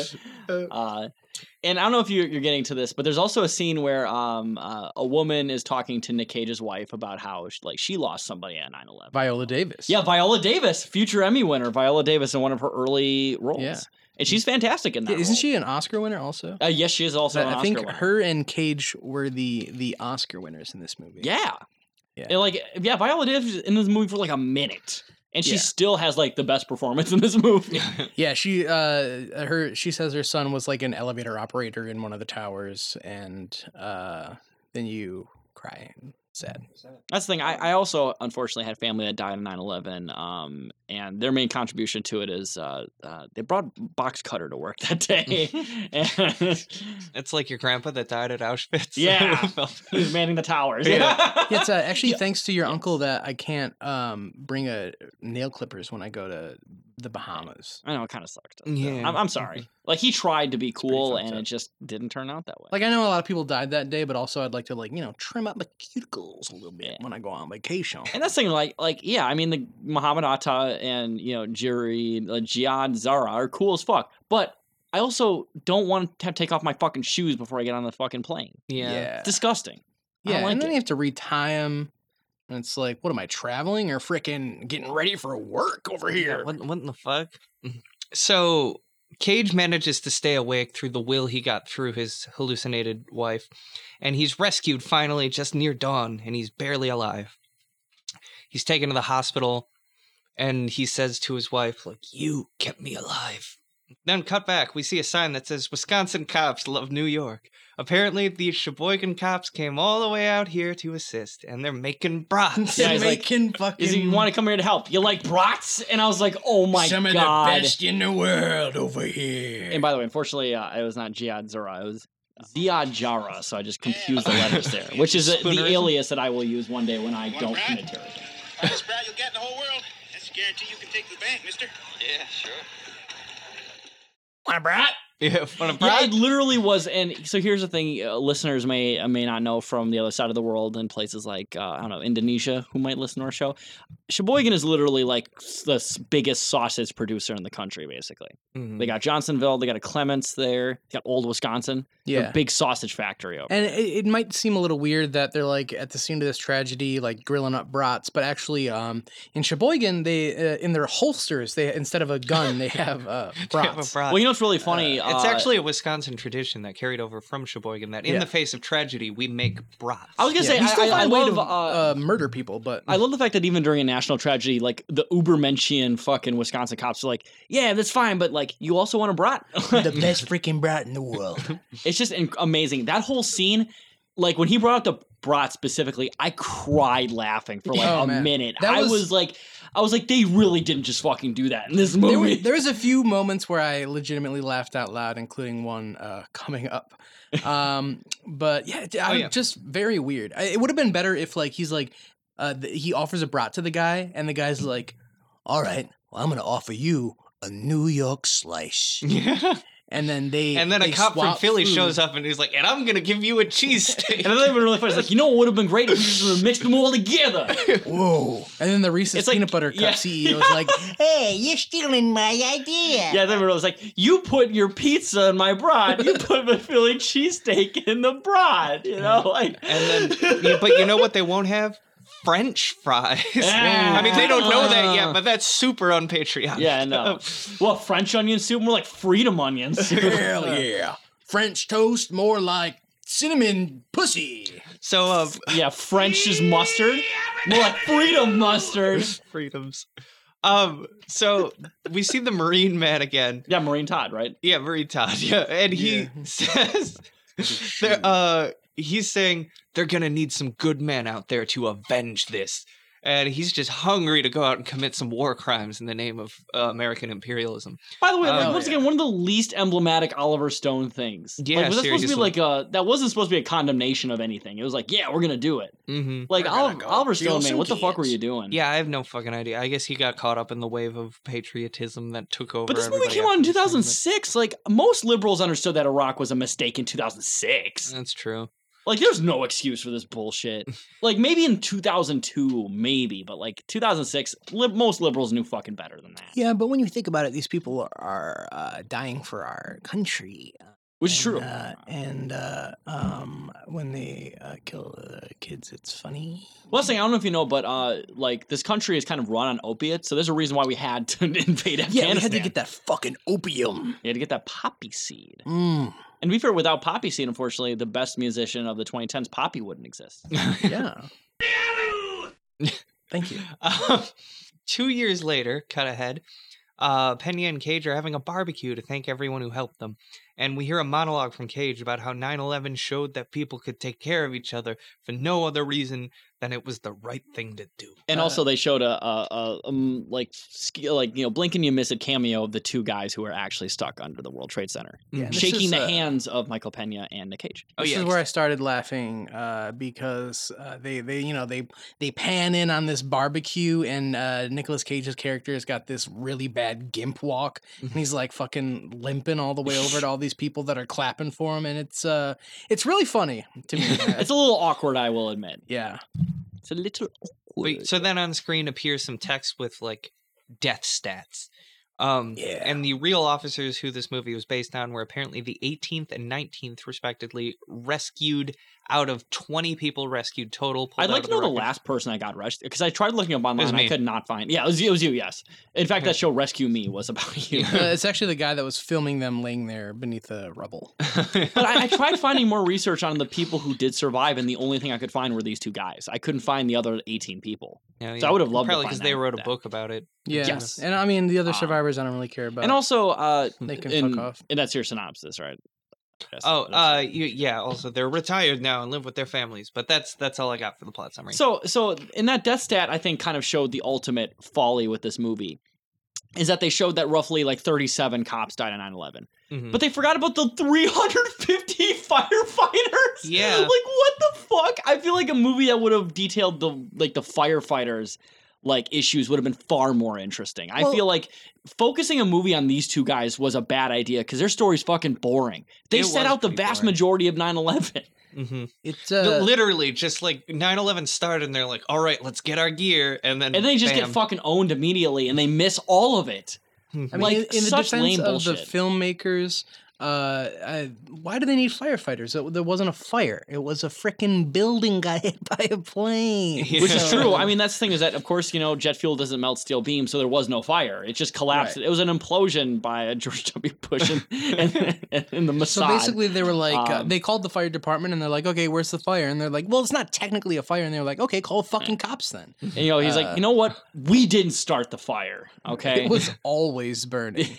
but but no, in all seriousness, though, like pointing a movie about two guys that just get fucking like put out of commission for the entire fucking event is a dumb idea for a fucking movie. It doesn't make any sense. It's boring shit. It is really strange choice. It's so Y- y- good. I was kind of expecting it to be like a disaster movie type thing. you and know, that's the thing going is that into in, it, in but- real life the very first people to the quote unquote the first responders were the firefighters who Mm-hmm. no joke responded to the, the towers getting hit in 11 seconds that is the official fucking response time of the new york city fire department Suspiciously fast, almost like they knew. well that's the thing it's, it's freaky fast i also used to work for jimmy john's um, but but that's the thing though is that like like almost 350 firefighters died on 9-11 that's a way more interesting fucking story that's a bloodbath that's a major battle's worth of people dying. It's insane that they didn't cover that over just two guys who just get put out of commission immediately. Like, what were the fuck were they thinking making this a movie? yeah, This very shit's boring. strange. It is. I will say, I think the first like twenty or thirty minutes of this movie are pretty good. I mean, they're interesting to watch at least. No, I, I will admit, I think every single bit of the movie until they get trapped under Yeah. the fucking towers is good. yeah, and It's then a- they and get in trapped. fact, the the actual showing of, I mean, their artistic, you know, re- uh, you know, reenactment because of course they couldn't actually reenact the twin towers because you know you can't build the twin towers that fucking fast. Mm-hmm. you know, Rome wasn't built in a day. The twin towers weren't built in a day, right? I mean, freaking Um, Rome was built in two days. But so- that, that shit was genuinely kind of disturbing because they did show like people jumping out of the windows and shit and like you know papers flying surprising, everywhere. 'cause- Yeah, I mean, because most people don't talk about that, but a shit ton of people jumped out of the fucking building. Yeah, and at, um, at first it seemed adult like they stuff. were kind of uh, going a little bit light on like showing you know, the actual footage of the building burning, and then uh, all of a sudden, uh, it turns out I was wrong about that. Yeah, they really they did show a lot. I I do think though that it was it was still tame in a lot of ways. Like they didn't show, of course, the planes actually hitting the buildings. Right. yeah, Um. I don't know. I don't think they could have gotten away with that in 2006, to be honest. So that was probably good for them to Yeah. like not try it.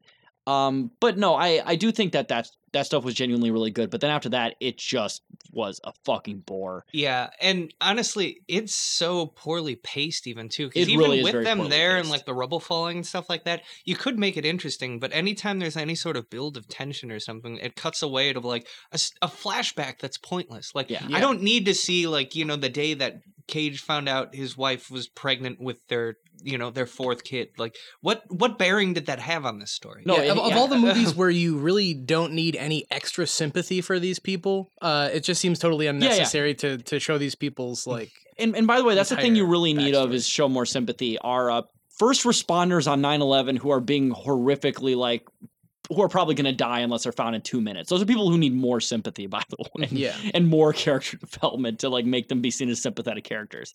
No, just complete fucking waste. I, Mm-hmm. Mhm. I don't. I like I said, I do not understand why they made a movie about these two characters. And you know, to be fair, in real life, I'm sure these guys are probably nice guys. I don't want to watch a fucking movie about it though. Yeah, they Shit's walk stupid. funny. Uh, let's make a movie Yeah. about that. It's, I mean, th- by the way, they were the original inspiration for the Ministry of Silly Walks. Oh. So, um, Um, but yeah, I, Universal I, I Silly don't know. Walk. I didn't hate this movie, but I did think it was just mostly boring and kind of pointless. Yeah. Yeah, and yeah, I will say like I, I it wasn't just horrible. Uh nothing really happens. Like men are trapped, Mm-hmm. spouses cry, rubble falls, there's a flashback, repeat. And it kind of reminded me almost of USS Indianapolis, uh Men of Courage. Oh yeah. And how basically every scene is the same scene, but just slightly different, and nothing is happening. yeah. The and, and- really the only difference is that in that movie they say I'm floating here. Yeah, Uh, yeah. Whereas here they say, "I'm walking here," exactly. or "I'm flying here." Uh, and watching this movie actually made me wonder uh, what happens in 127 hours because I Yeah. have no idea. I've never seen it. I haven't. Either. I don't know what could possibly happen to make that captivating. So yeah, And well, that one was nominated for like Best Picture, wasn't it? So yeah, it's got to be at least a little more interesting than this. But I was I went into this expecting to be annoyed by like jingoism and patriotism, and, And there like, the- definitely was some of that, especially for Marine Todd. there there was for from sure, Marine yeah. Squad definitely, Twat. and like all the American American mythologizing of 9-11. But I wasn't nearly as annoyed with that as I thought I would. It was pretty. It was kind of low on it, while it was Well, definitely there, and e, and present. especially with all the fucking horrific like jingoism that came out after 9-11 in real life. Like this shit was pretty tame. yeah, Like like Uh, Yeah. Toby Keith fucking shit was going on and like you know talk about yeah I mean like you know Nobody u- was using talking about- slurs for these people like literally like lynching and fucking killing Muslims in the street like this shit Yeah. was pretty tame in they, comparison. yeah. They could have showed uh, people being racist or you know talking about putting a boot in their ass, uh, but uh, for the most part, uh, it was it was not as bad as I thought it was going to be. No, Oh, yeah. but yeah, and to be I- fair, I think a lot of that was Oliver Stone because of Yeah. course he's not a he's not a very famous re- he's not a reactionary figure for the most part. Right. But yeah, I went in there expecting to be annoyed by that, and instead I was just annoyed by how fucking bored I was for most of this Yeah. movie. And like and, even And- though I said it a million times, this movie is fucking boring and pointless. It's its attempts at tear jerking just were not very effective on me, and just bad pacing. I Uh, went through like three boxes of Kleenex. I was Oh, jacking and off and so I, much. I think part of it is that you know of course i- in they're they're trying to symbolize that like you know Michael Pena and Nick Cage the two survivors of course it's like oh they're good guys they're just trying to they're trying to save the day but like they don't really exemplify anything before that that would give you that impression yeah, all they're doing right. is just harassing people at the fucking port authority Yeah, and then Michael Like- Pena is spending the whole time trapped under the rubble, being like, uh, "Oh, I, I dreamt of being a cop my whole life," which is like uh, sympathy lost. yeah and especially in 2020 that's not a thing to be like oh that's cool shit actually oh wow! It's yeah like, well, that's cool and look where that got you, fuckface. Yeah, I will say, So no, um, I, I will say yeah. The Mm. I don't understand. I just don't understand what the the motivation of this movie was trying to do. Like, oh, these guys are so good, they're so virtuous, but they, like I said, they don't do anything to show that prior. yeah, yeah. Um, yeah, I, I- I was expecting this to be a lot more disgusting than it was. Uh, it was definitely boring. Um, I mean, the the it, it was kind of like uh, uh, two good movies, and uh, in the middle was a bunch of uh, poop. Yeah.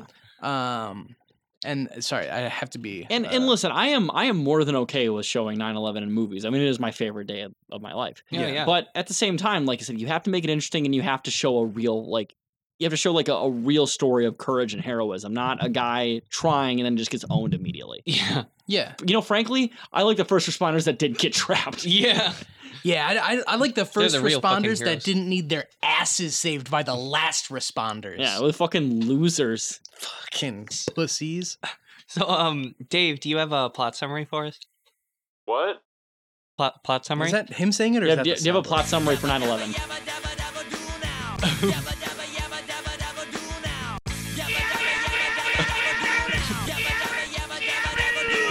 I got this idea, and like, what it is is that we like go around the world, like me and you, and we just like hack, hack, hack, hack, hack, hack, hack. We like could make money off of this or something like. Well, it's Nicolas Cage. Why not? yeah.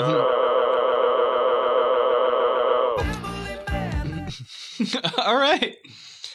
Well, that was uh That was Pretty- very informative. yeah, very important.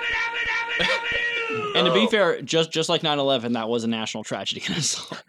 And uh, No.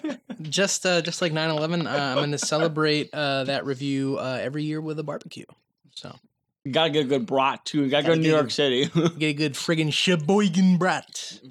get some Jacksonville fucking brats over here. Fuck yeah.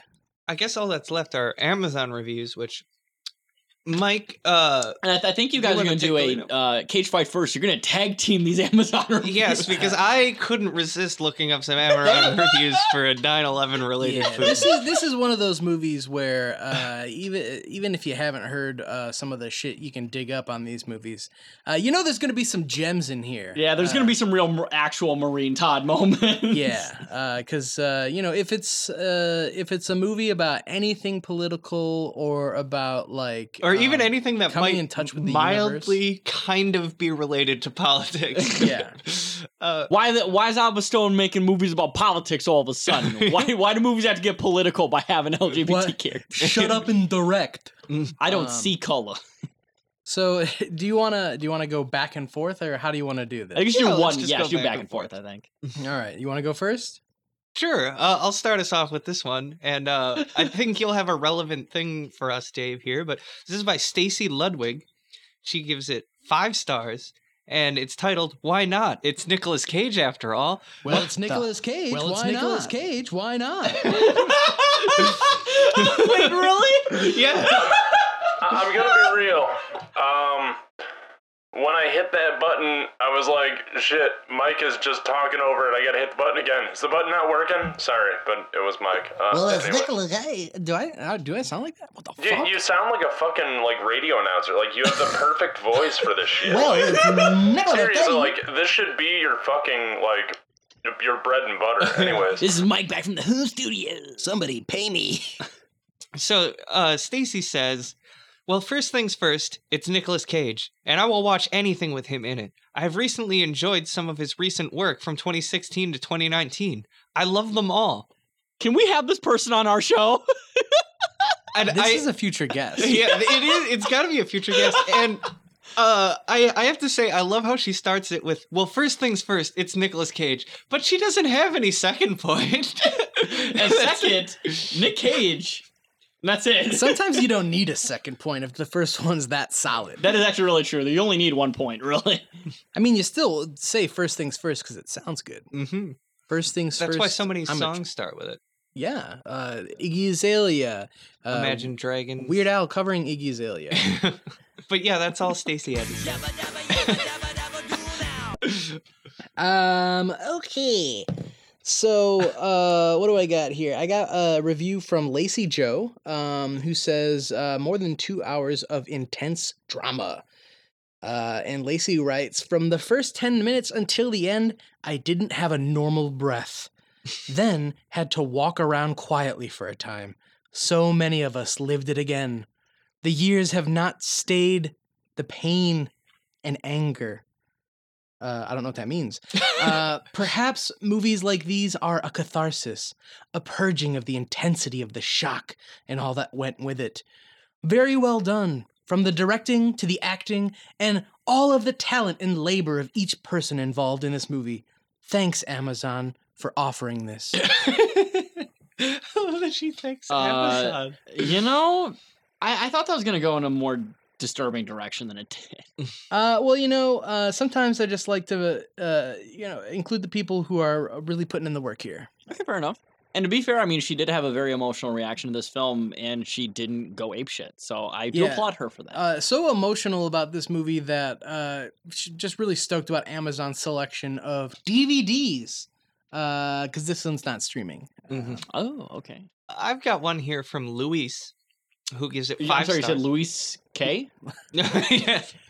Luis K, who gives it five stars, and it's sometimes we must risk our lives to, To, to save jack off others. in front of. No, never mind. Oh, diff- different Luis. Yeah, different Okay. Luis, uh, uh, who's hanging with Brett. Ratner right now. Yeah, different Luis K.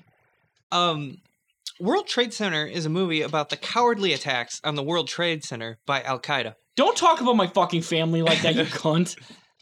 The attack killed over 2,900 people to date. It's taken o- well over 3,000 American lives. I don't understand that.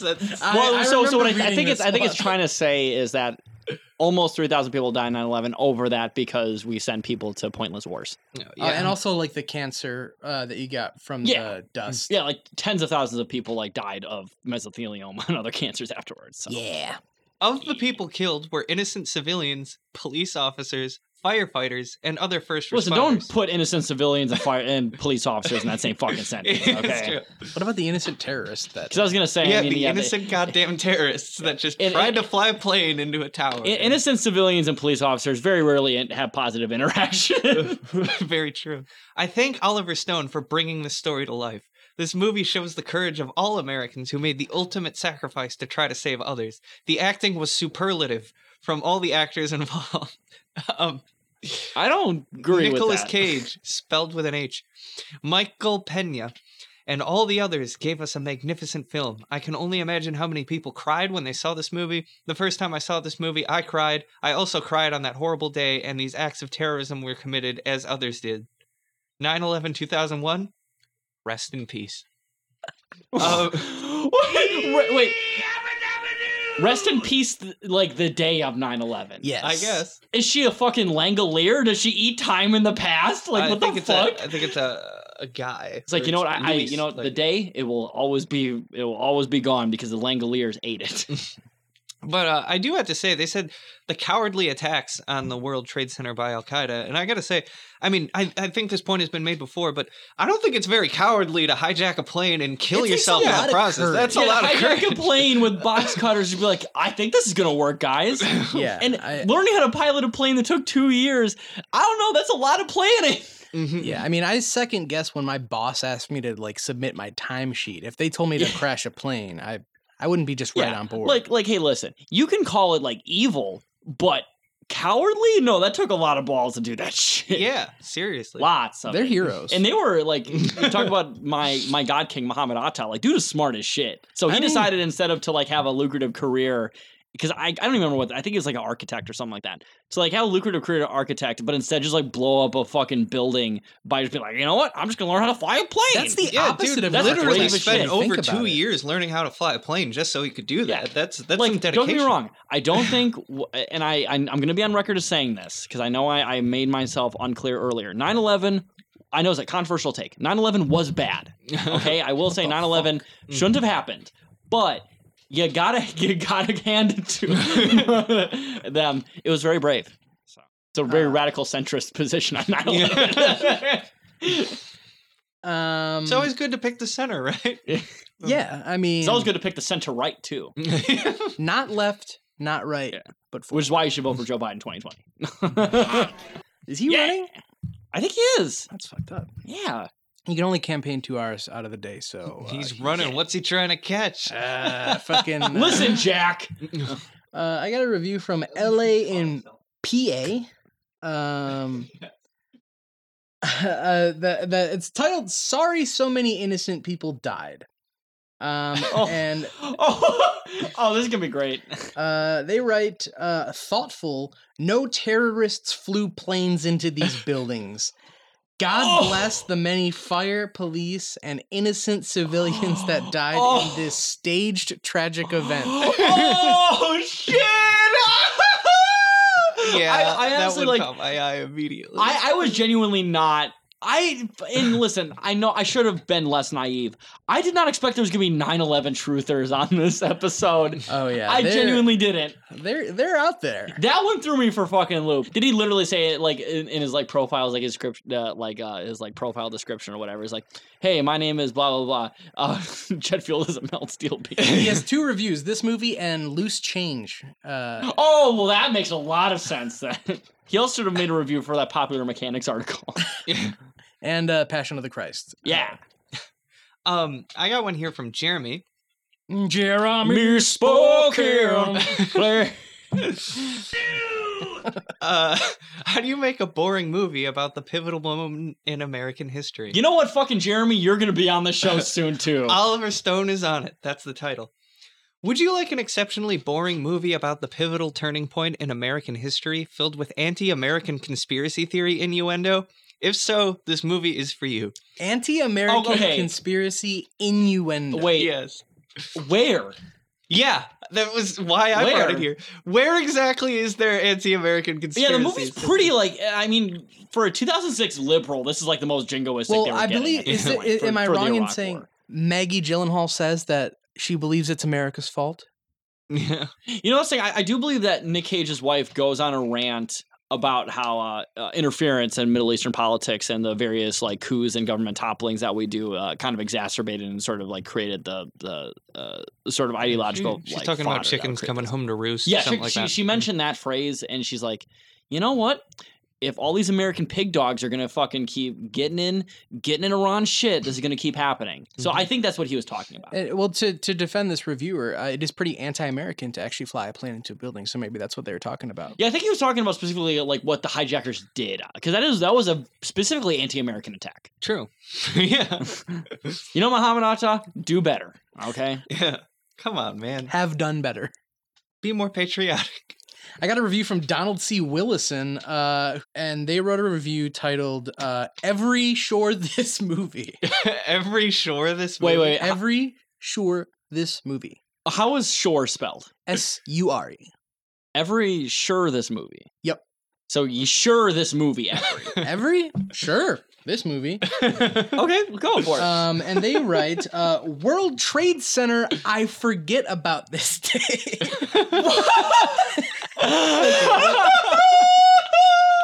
he broke the rule, man. hold You're on. supposed to never forget. Uh, yeah, never, never forget. I'm, I'm not sure the way. I don't know how this is supposed to be read because this is all one sentence. World Trade Center. I forget about this day that United States at war. what? Uh, and the other sentence in this review is simply other country. oh God. The the second sentence in this review is other country on this day. what? So the full review. Where was this written from? these are these are American reviews. This is like Marie Okay. Todd if he was alliterated. What the fuck? This, these are these are American reviews. I'm not making fun of someone who uh, uh, can't speak English very well. This one- this Um, person has a preschool literacy uh, level. Well, they said other country on this day, so I thought, are Oh. they out of the country? no, on well, they 9/11? say World Trade Center. I forget about this day that United States at war. Other country on this day. Okay, so wait, is there more? Nope. I don't- uh, in you found a good one there, friend. every shore this movie.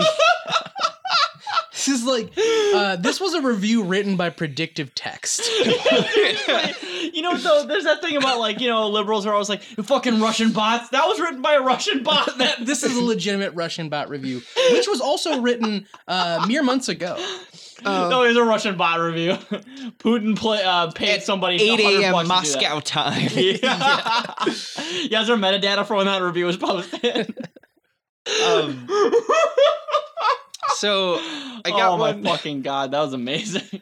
I got a, a one star review here from CR Love, whose title is Absolute Crap.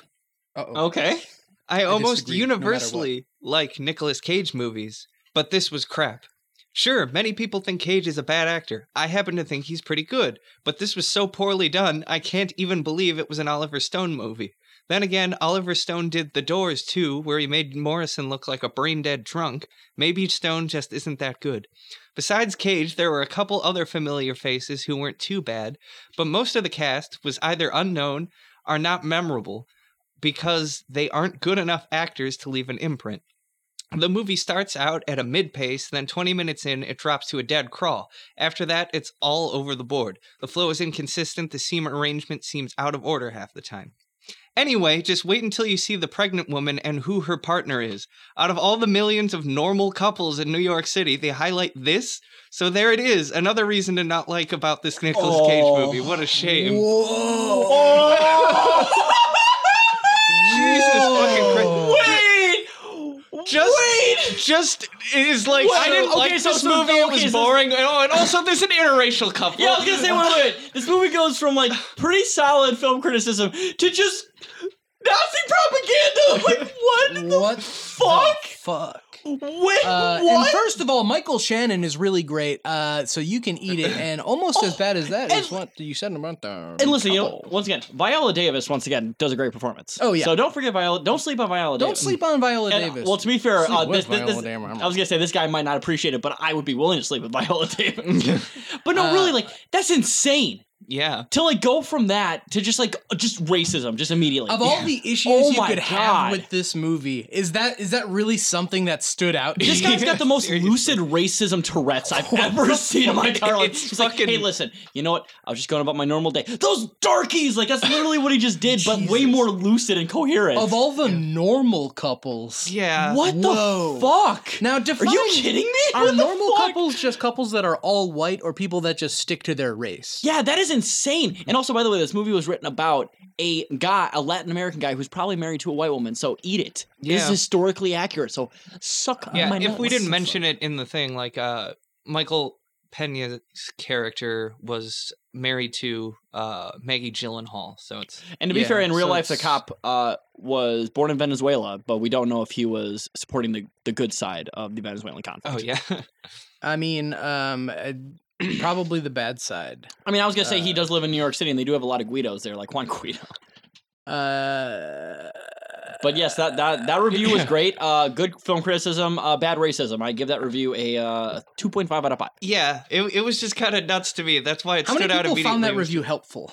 Oh, I didn't look. I- I don't- Oh, I don't- think it was three, if I remember Jesus correctly. Wait, three out of how many? I don't know. It, it, I, It, didn't I see mean, how three many. is still too many. Yeah, three is three is too too many. yeah, There's there's one person it can be his alt account. That's it. exactly. Jesus. Uh, yeah, what okay. a fucking psychotic review. Jesus Christ. Uh, I have a review that uh, I I don't know, but hopefully is less racist from Marshall Balney. Hopefully, Res less racist. Uh, Marshall Balney writes, "Well, it's gone." oh, And there is more to the review. I just wanted to linger on Oh, that for a second. wait, it's gone. This is a commemorative to me for the World Trade Center since it's gone. Like the towers, Oh. it is also lost. Since you've been gone. I must go and find it and watch it again. It was a real bargain, three bucks or so. It also made my order enough to get free shipping, which is probably why it was free and I still saved money. So, um, they, it sounds like they got this on DVD and then lost it, uh, which they likened to losing the World Trade Center, maybe. Um, but also, Oh That's like, incredible. of all the things I learned from this movie, uh, I, I just really, I just really think it's important to get free shipping. Well, and that's the thing, right? Is that Mm-hmm. speaking of Kelly Clarkson, like when the towers fell and all the smoke was gone, uh, that was the inspiration for that song. Since you've been gone, I can breathe for the first time. Si- uh, since Without a the- respirator. since the dust is gone. Uh, So I have one here from Laura L. Grove. Uh, that is, this is only a long trailer, not the whole movie. Um, and she writes, I never got anything for my rental payment of three or four dollars except a long minute and a half or so trailer from clicking watch movie now after payment cleared. I suppose it could be an okay movie. That's it. uh, Another technical support question. minute and a half is actually a pretty short trailer. Um, Oh Yeah. my god. Oh, okay. To be fair, that was definitely not as bad as the one guy who was like, I didn't get a chance to watch the movie. Something came up. that was my favorite one. That, that was a pretty good review though, because she's like, you know what? I wanted to watch this movie. I just got the trailer, so this movie might be okay. What was the star rating on that? One. Oh fuck you, Uh, bitch! hey, At least uh, review it when you actually watch the goddamn movie and I figure saw out the- your shit. I saw the trailer for this movie and I want my four dollars back because I don't want to watch the whole thing if there's going to be an interracial couple in it. Uh, Last thing, uh, there was a movie with Fred Durst in it, and I wanted my three dollar bill, y'all. I wanted back my three dollar bill, y'all. Hey. Oh, sorry. Uh, I, I have a review from uh, actually one of the coolest bugs you can ever find, uh, Mansquito. um, and Mansquito writes, What does he suck? I don't, want- I don't know, man. he writes, "This is disgusting, not literally." Uh, I find the fact that this movie has been made to be disgusting. This movie should be free of charge if it is made at all. Personally, I think it's too soon to make a movie about all those who died. What's worse is that someone is making millions off the deaths of thousands of Americans. They're not donating it, donating it to charities or the families of the victims. No, they're pocketing it and buying their mansions and supercars. It's sick using our nation's tragedy to further themselves. That's it. Couldn't You you, know- kind of make that same complaint about like every war movie ever made or well, every I, movie so, about so, any so I, I, disaster? th- I think kind of the big difference though is that like, and I, I know I mentioned it earlier, but this movie did come out like five fucking years after the event. Yeah. Like that's a pretty fresh wound. True. So like, even though I do think that guy is being pretty fucking overly dramatic, I do kind of understand where he's coming from a little bit. Like um, they, I, I do think that the proceeds of this movie should have went to like some fucking first responders charity or some shit like that. Because Nick Cage, well, I mean, he does need more money to pay off his always constantly increasing IRS debt. Yeah. Uh, but at the same time, like Oliver Stone, you did a bad job. You don't need a paycheck. Yeah, true. That's true. Viola Um, Davis, uh, you did a good job, honey, but you don't get a paycheck. Yeah. And Michael that Shannon, goes uh, to you the were dead great kids, in honey. Eight Mile, but uh, actually learn how to rap and make money that way because you're not getting a paycheck. Yeah. So uh, all the money's going to charity. I got one here from Janet. Damn it, Janet. Am I right? Yeah, it's titled "He Hated It," and it is my God? son had to watch it for school. He hated it. One star. Damn. So this is, uh, she didn't even watch it. It was a secondhand review.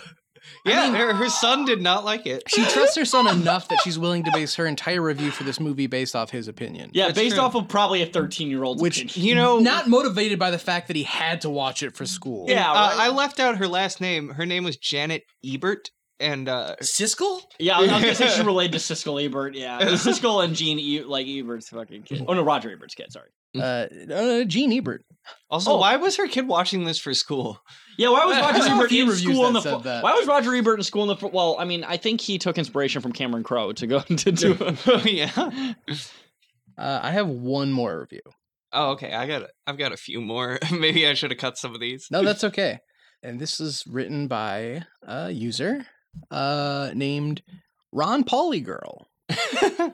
uh, one word. wait, wait, wait.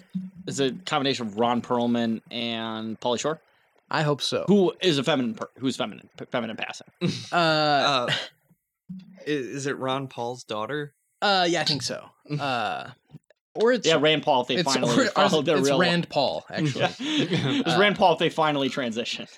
Uh, so Ron Polygirl writes, uh, wanted more exposure of bombs. uh, and they say this story was strictly focused on the guys getting freed from the rubble. While this is good in and of itself, I would have liked more focus on the continual bombs being detonated. this was a controlled demolition. Oh Inside job. Yes. Why Yes! do the sheeple keep their heads in the sand? No truth, no justice. By the way, this was absolutely Ron Paul's daughter, Rand Paul. Oh. This was absolutely that. I mean, Ron Paul's a truther, like literally, right? Mm. oh yeah, I think Rand Paul is also probably a truther, if I'm not mistaken. Rand Paul is actually uh just a fan of the truth in general. And Mhm. a big So fan of uh, that was great. I, I do love that there was actual representation of 9/11 truthers in these reviews. I'm, Yeah, I'm it very is pleasantly nice to surprised see a about that. little bit. I was not expecting that because Yeah. it's mostly been kind of debunked by the uh, by the liberal media. Uh, but at the same time, I do think it's something that people should talk about Mhm. yeah, by the liberal uh, cultural Marxist media. Mhm. Uh, liberal uh, cuck media. yeah, cuck, cuck, cuck media exactly. Um, so I got one here from Danzig 138. Mother. Uh, your children not to fly on United 93. tell your children not to fly this plane. Tell your children to fight guys in box cut with box cutters. Oh, Tell your children to, to sleep in and create the Cleveland show. Tell your children to be a famous actor one day. Not about to crash a plane. if you want a box cut with me, I can show you. America's bleeding. I can show you what jihad is like. Suspense. father, gonna take a tower out tonight. oh, Radio Um, Tower. so Danzig titles his review slightly better than Cage's Left Behind, but only slightly. Wait, wait, okay, okay. We need your opinion right now, Mike. W- Do you agree with that? Um, I would say um, Left Behind is one of the greatest uh, works of art in this uh, Christian country that we live And in. Dave, do you do you agree with that review? Left Behind was fucking garbage. I, I think saying something is better than Left Behind is just like that's just like saying like water is wet. But saying But- it's barely better, that's where it gets controversial. but um Danzig says this movie is crap on every level. Even for a Nick Cage movie, this is bad. Whoa.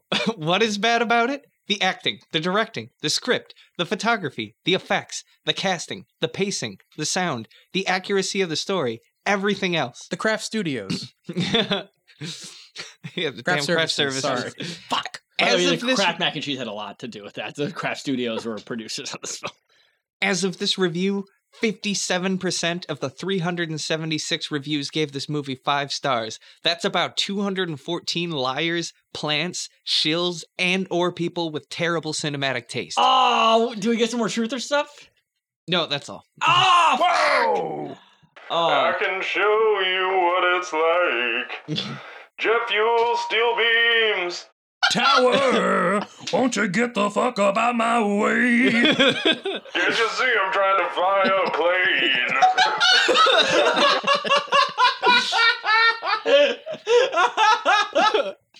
okay, so I do agree with some of that review. Mainly the pacing is bad, but like the accuracy, this movie's pr- from what I understand is pretty historically accurate. Well, Like, yeah, the- but the you are a towers did plant and a collapse. shell. So, I am a shill. This this is true. Um, and I voted for Shillery. Uh, oh yeah, Dollar sign Benghazi Hillary. happened. Uh, Ben, Benghazi. I mean, yeah, Benghazi from uh, Kotalkers. Yeah, uh, and actually, I uh, and ha- has anybody found Benghazi's emails? Because I think he's lying. Yeah. Uh, I got something to say. I took down a tower today, and it doesn't matter that much to me. How about how about Johnny As Cash's long as bird, the they're 9/11? dead. Uh, blew up some towers with controlled demolitions today. fly, fly, fly, my pilot. uh, uh, Len- Lenny Kravitz flower. I want to get away and crash the plane into the tower. yeah, Yeah. yeah, yeah. Like a dragonfly. I if I. oh, he's gonna do. Yeah. Um. American woman, go and fight overseas. Uh, here's one from Baba Rufus. Uh, you said Barbara Rufus or Baba Rufus? Well, it's it's spelled like Babe and Rufus combined into one word, mm, sounds sexy. Mm, Babe Rufus. and it is titled "Boring." They turned 9/11 into a chick flick. Wait, what?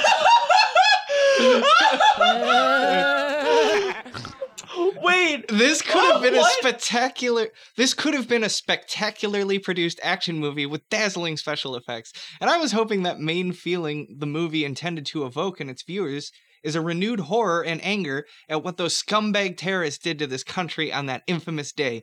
Instead, they focus on only two of the hundreds of heroes involved in the tragedy and hone in on the same old warm and fuzzy feelings about kids and marriages tainted by stupid trivial things like remodeling kitchens boring. While the support that the two main characters lent each other and resulting in both being rescued is indeed inspiring, I thought the movie got way too focused on one little story of the whole incident rather than showing what happened on a grander scale. Luckily, I only rented the DVD and did not buy it. It's not worth it. You can buy any number of chick flicks in the 550 bin at Walmart. uh, I don't know if I'd quite call this a chick flick. I have no fucking idea how this qualifies as a chick flick. I will I, I say, think, I think it's the idea of anything involving women as a chick flick to this guy. This is like this is a real Yeah. incel fucking review. or maybe maybe it made him cry, and he was like, "What the fuck? This is for chicks." Man, I Uh, fucking cry crush for a pussy. yeah, uh, and I mean, I will say this kind of came across to me as a chick flick the first time I watched it because my wife made me sit down and watch it. Mhm. Um, but then after I watched it, uh, you know, with a beer in my hand, um, I realized I was wrong. So Yeah. You you f- fucking beer in your hand, you know, broad on your side, just being like, you know what? Yeah. This movie's fucking badass. this is a chick flick. Hey, what the fuck? Where's Matthew McKinney? You know, this thing is the chick flick. My fucking chick's gonna be next to me, and we're gonna love and support each other while watching a movie about a national tragedy, man.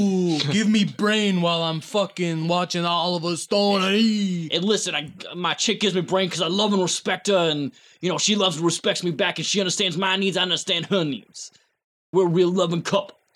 Maybe the person uh, who uh, wrote this review saw the tweet that I did uh, a few months ago about uh, when we were kind of on a break. I did a, a tweet about these two romantic comedies going head to head, Family Man and uh, World Trade Center. Uh, so maybe maybe they saw that tweet and just uh, got confused about the premise of this movie. Yeah, they might have. Um, I got one here from Critter Mom. Sorry, I've got so many of Oh, them. uh, I and she says more than I expected. I found this to be a very powerful and riveting movie. I had feared it was just another disaster movie. No, it is not just another disaster movie. I hadn't realized until after I had watched it that it was an Oliver Stone movie. That's Um, usually what like right after the movie is when you realize who made it. Yeah. You know, Um, it says directed by, and you're like, wait, that libtard directed it. As with some of his other movies, it puts you in the moment there with the characters, and I feel it captures as close to the reality as could be accomplished for the big screen. And now here's why I selected this one, because I believe it's a meta commentary on this Oh, whole segment. shit! I had to read some of the one star reviews after watching the movie, and each that I read was because the customer either had purchased the DVD and it didn't play, or had paid for it yet and couldn't watch it. By are, are you critter mom? Just curious. I mean, you do live in the middle of nowhere. and There are a lot of critters around I'm not here. Critter Mom, unfortunately. Um, By the none way, of critter those. mom, your critter uh, fucking shit in the next room, and uh, we can all smell it. Remember? oh, true, yes. uh, none of those I read referred to the movie itself, but I didn't read them all. I don't think. That's it. okay. you know what though? That fucking review. That was a good ass review. Let me tell you. That was I mean, a good ass I will review. say there's a shocking amount of Amazon reviews on every single movie that are about how people just can't watch it. I tried watching it. You know what happened? My my TV blew up. One star. I got a call from my ex-wife, and she said my nephew Cody is actually in rehab right now, and he wants to see me specifically, so I can't watch the movie right now. But when I get back from Palm Springs, I actually have earmarked some time to watch this movie. At which point, I will come back and write a further review. But at least for right now, I gotta give it one star because I didn't watch it. I gotta give it one star because if it was good, I probably would have seen it already. like that's like half the reviews on Amazon. yeah, it- take take a every star rating for a movie on Amazon with a, a huge grain of salt because so many people are angry at the movie specifically because they don't know how to use the internet or their They don't know how to Blu-ray use a, player like a fucking machine. remote control for the DVD player. Oh, well, I think that's all the Amazon reviews we have then. And those are some good Amazon reviews. Uh, let me tell you. Yeah, I Yeah. great movie. um. Sorry, I probably brought too many of those. Now, there's so Oh. many good ones. but Uh, uh, yeah, I was gonna say, do we have anything to add before we go on? no, I don't think we do. So I guess it's about time to go to a vote. Get to right? that fucking vote. Oh, Get that cucks. fuck yeah, boo. So All right, so Dave, do you mind giving us a countdown? oh. C-O-U-N-T. What? The final countdown. What? Did the little bit of metal version. Okay, uh, but yes. Jess, All right. right. Are you willing to do the countdown? Yeah, I'll do Go. it. All right. uh, three, two, one. Two. One. Family. Family man. World Man. Trade Center. Wait, wait, what? I said Family Man. Oh, you did? You two Yeah. cucks are not Yeah. real patriots. And damn it, I want to talk about the World No. Trade Center more. I would like to talk about the World Trade Center more, but that was a boring ass movie. yeah, that's Hey, it. come on. No, uh, yeah, definitely me and Jess. Well, We're going to talk about Snowden more. Nicolas Cage isn't even in the freaking movie. We're going to talk about the World Trade Center over here. Oh, He's not really in or doing anything in the World Trade Center. was very busy being buried next to a guy who was on fire for a second. And, I, and God frowns on that guy's relationship. I'm sorry. No, no, we no, have no, to no. We have to argue. I, I, yeah, for the record, You I am fucking completely fine with reactionaries interracial are- relationships. No. I've been in one Oh, Listen. for four years. I was in one. Listen, okay, so I will. I, I think we should give. I think we should give Mike time to give his case here. Why do you choose Let, World let me Trade plead my case. Yo, it's because 6,000 degrees in here. I'm gonna go outside. You guys can argue all you want. all right, uh, Center? I gotta piss really bad. Uh, but I, I need to I need to bring you guys over to my side, and I think after I make my case, we'll all agree with me. Okay. Um, 9/11 was a really sad big event. I think it was funny. Uh, I think I think it owns well, I actually. mean, you know, sometimes you laugh so hard you cry. and sometimes you piss your pants. Yeah, which I'm going to right now. But I just want to say to all those people, it's just, I'm sorry. I'm sorry, you can cut this out. Uh, That's okay. Uh, uh, don't Although- worry. We'll just just ta- have it. We'll give you a second, okay? All Give the me a people second. that we. We'll give you a second. Uh, however much time you need. It's okay, man. Um, but I'm gonna plead my case. Uh, lost 9/11 was funny, and uh, World Trade Center was boring as shit. So, All the people that we lost on that day. and Family Man. I was think It's good and funny. Uh-huh. disrespectful to the families of all the ones that we lost on that day that we're not going to do the World Trade Center movie. Nah, we're doing Family Man again. And I think It, it is a little disrespectful to their memories, but their memory has been respected enough by like the entire rest of this fucking country for 20 yeah, I years. mean, literally, Hear me out. literally, we killed and displaced millions of Middle Hear Easterners me for out. 9/11. this movie inspired one of the greatest events in history oh, mm-hmm. okay. the war in Iraq. to be fair, that was a pretty cool moment. In American which history. was started after this movie and not 9 And 11. that's the thing. That was probably one of the most important moments in American history. Uh, uh, Halliburton Raytheon gang. Oh, We Uh, love Raytheon in this house, uh, and uh, we hope. Go Uh, Blackwater. I've donated to uh, weapons that have killed your kids.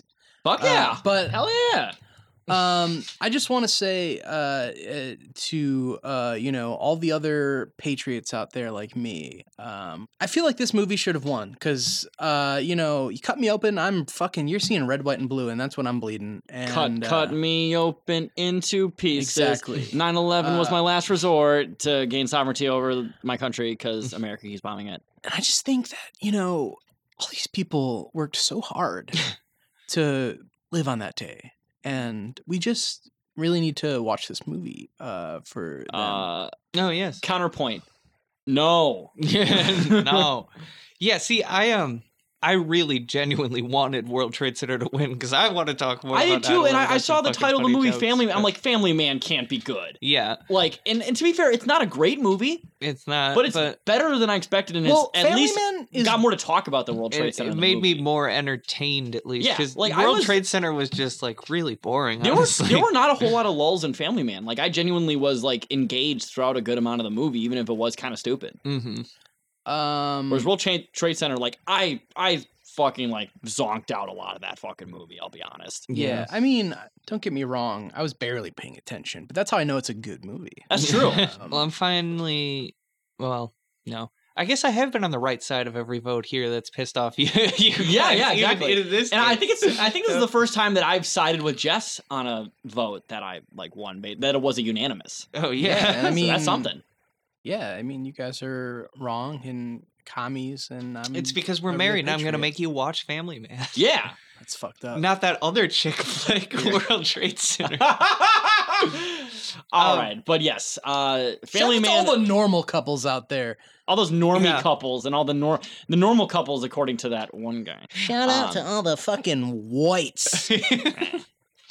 God. And by the way, as I always say, broaden your horizons, good sir. There are plenty of other lovely WC that would love, well, probably wouldn't love to date that person because he's a massive racist, but would probably love to make his acquaintance someday and maybe change his mind. Mm-hmm. That's And- true. And maybe if he Yes. stops being a racist piece of shit, he could actually get laid at some point. Yeah, But so but yes, uh, World Family Man Trade moves Center on. wins Family moves on to into the, the, next bracket. Wreck It. Uh, Wreck It Ralph. The family Family Man moves on. By the way, to Wreck It next Ralph round. was going to be the original title for what happened on 9 11 because uh, Ralph was, g- uh, a guy named Ralph was the person who like, planned. Wreck It Ralph. Mohammed Wreck It Ralph Atta. But yes, Uh, Family Man moves on. So uh, the next movies are uh, Teen Titans Go to the Movies Fuck yeah. and Mm. Ghost Rider. Wait, the OG Ghost Rider. Yes, It's not Ghost Marvel Rider two. versus Marvel, Yeah.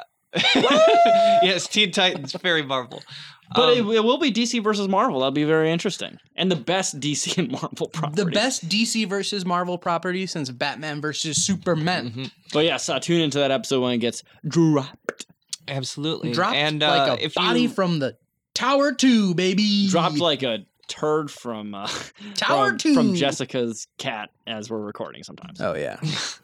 You're Yes. talking about Jessica's pussy? Mm. Dropping a big old turd. I don't even That's- have one yet. Uh, well, Oh. girls, well, you have one pussy though. the girls poop out of their pussy, so you're going to have to get used to that. Oh. but yes, uh, so that's all we have for you for Cage Fight this week. Er, and uh, just signing off here, Jess. And uh, if you think interracial movies are abnormal and ruin a movie, then go fuck yourself. yeah, yeah. If you think interracial relationships are bad, uh, we're gonna have a hard time, buddy. Yeah, and I've been Mike and uh, World Trade Center 1. So. And this is Taylor signing off. I can't wait to be a family man. Yeah. Oh, Dave's outside smoking a cigarette. Oh, hey, hey, Damn it. Lois. The one Hey, time he needed Hey, it. Lois, what are we going to do on As- 9 11? As Guile from Street Fighter would say, go home and be a family man. And uh, bye bye. I got to piss. Cage fight. Oh yeah. Cage fight. Here goes this cage. This has been a solid work production. Solid work. Solid work. Uh, solid work. Hey, solid work.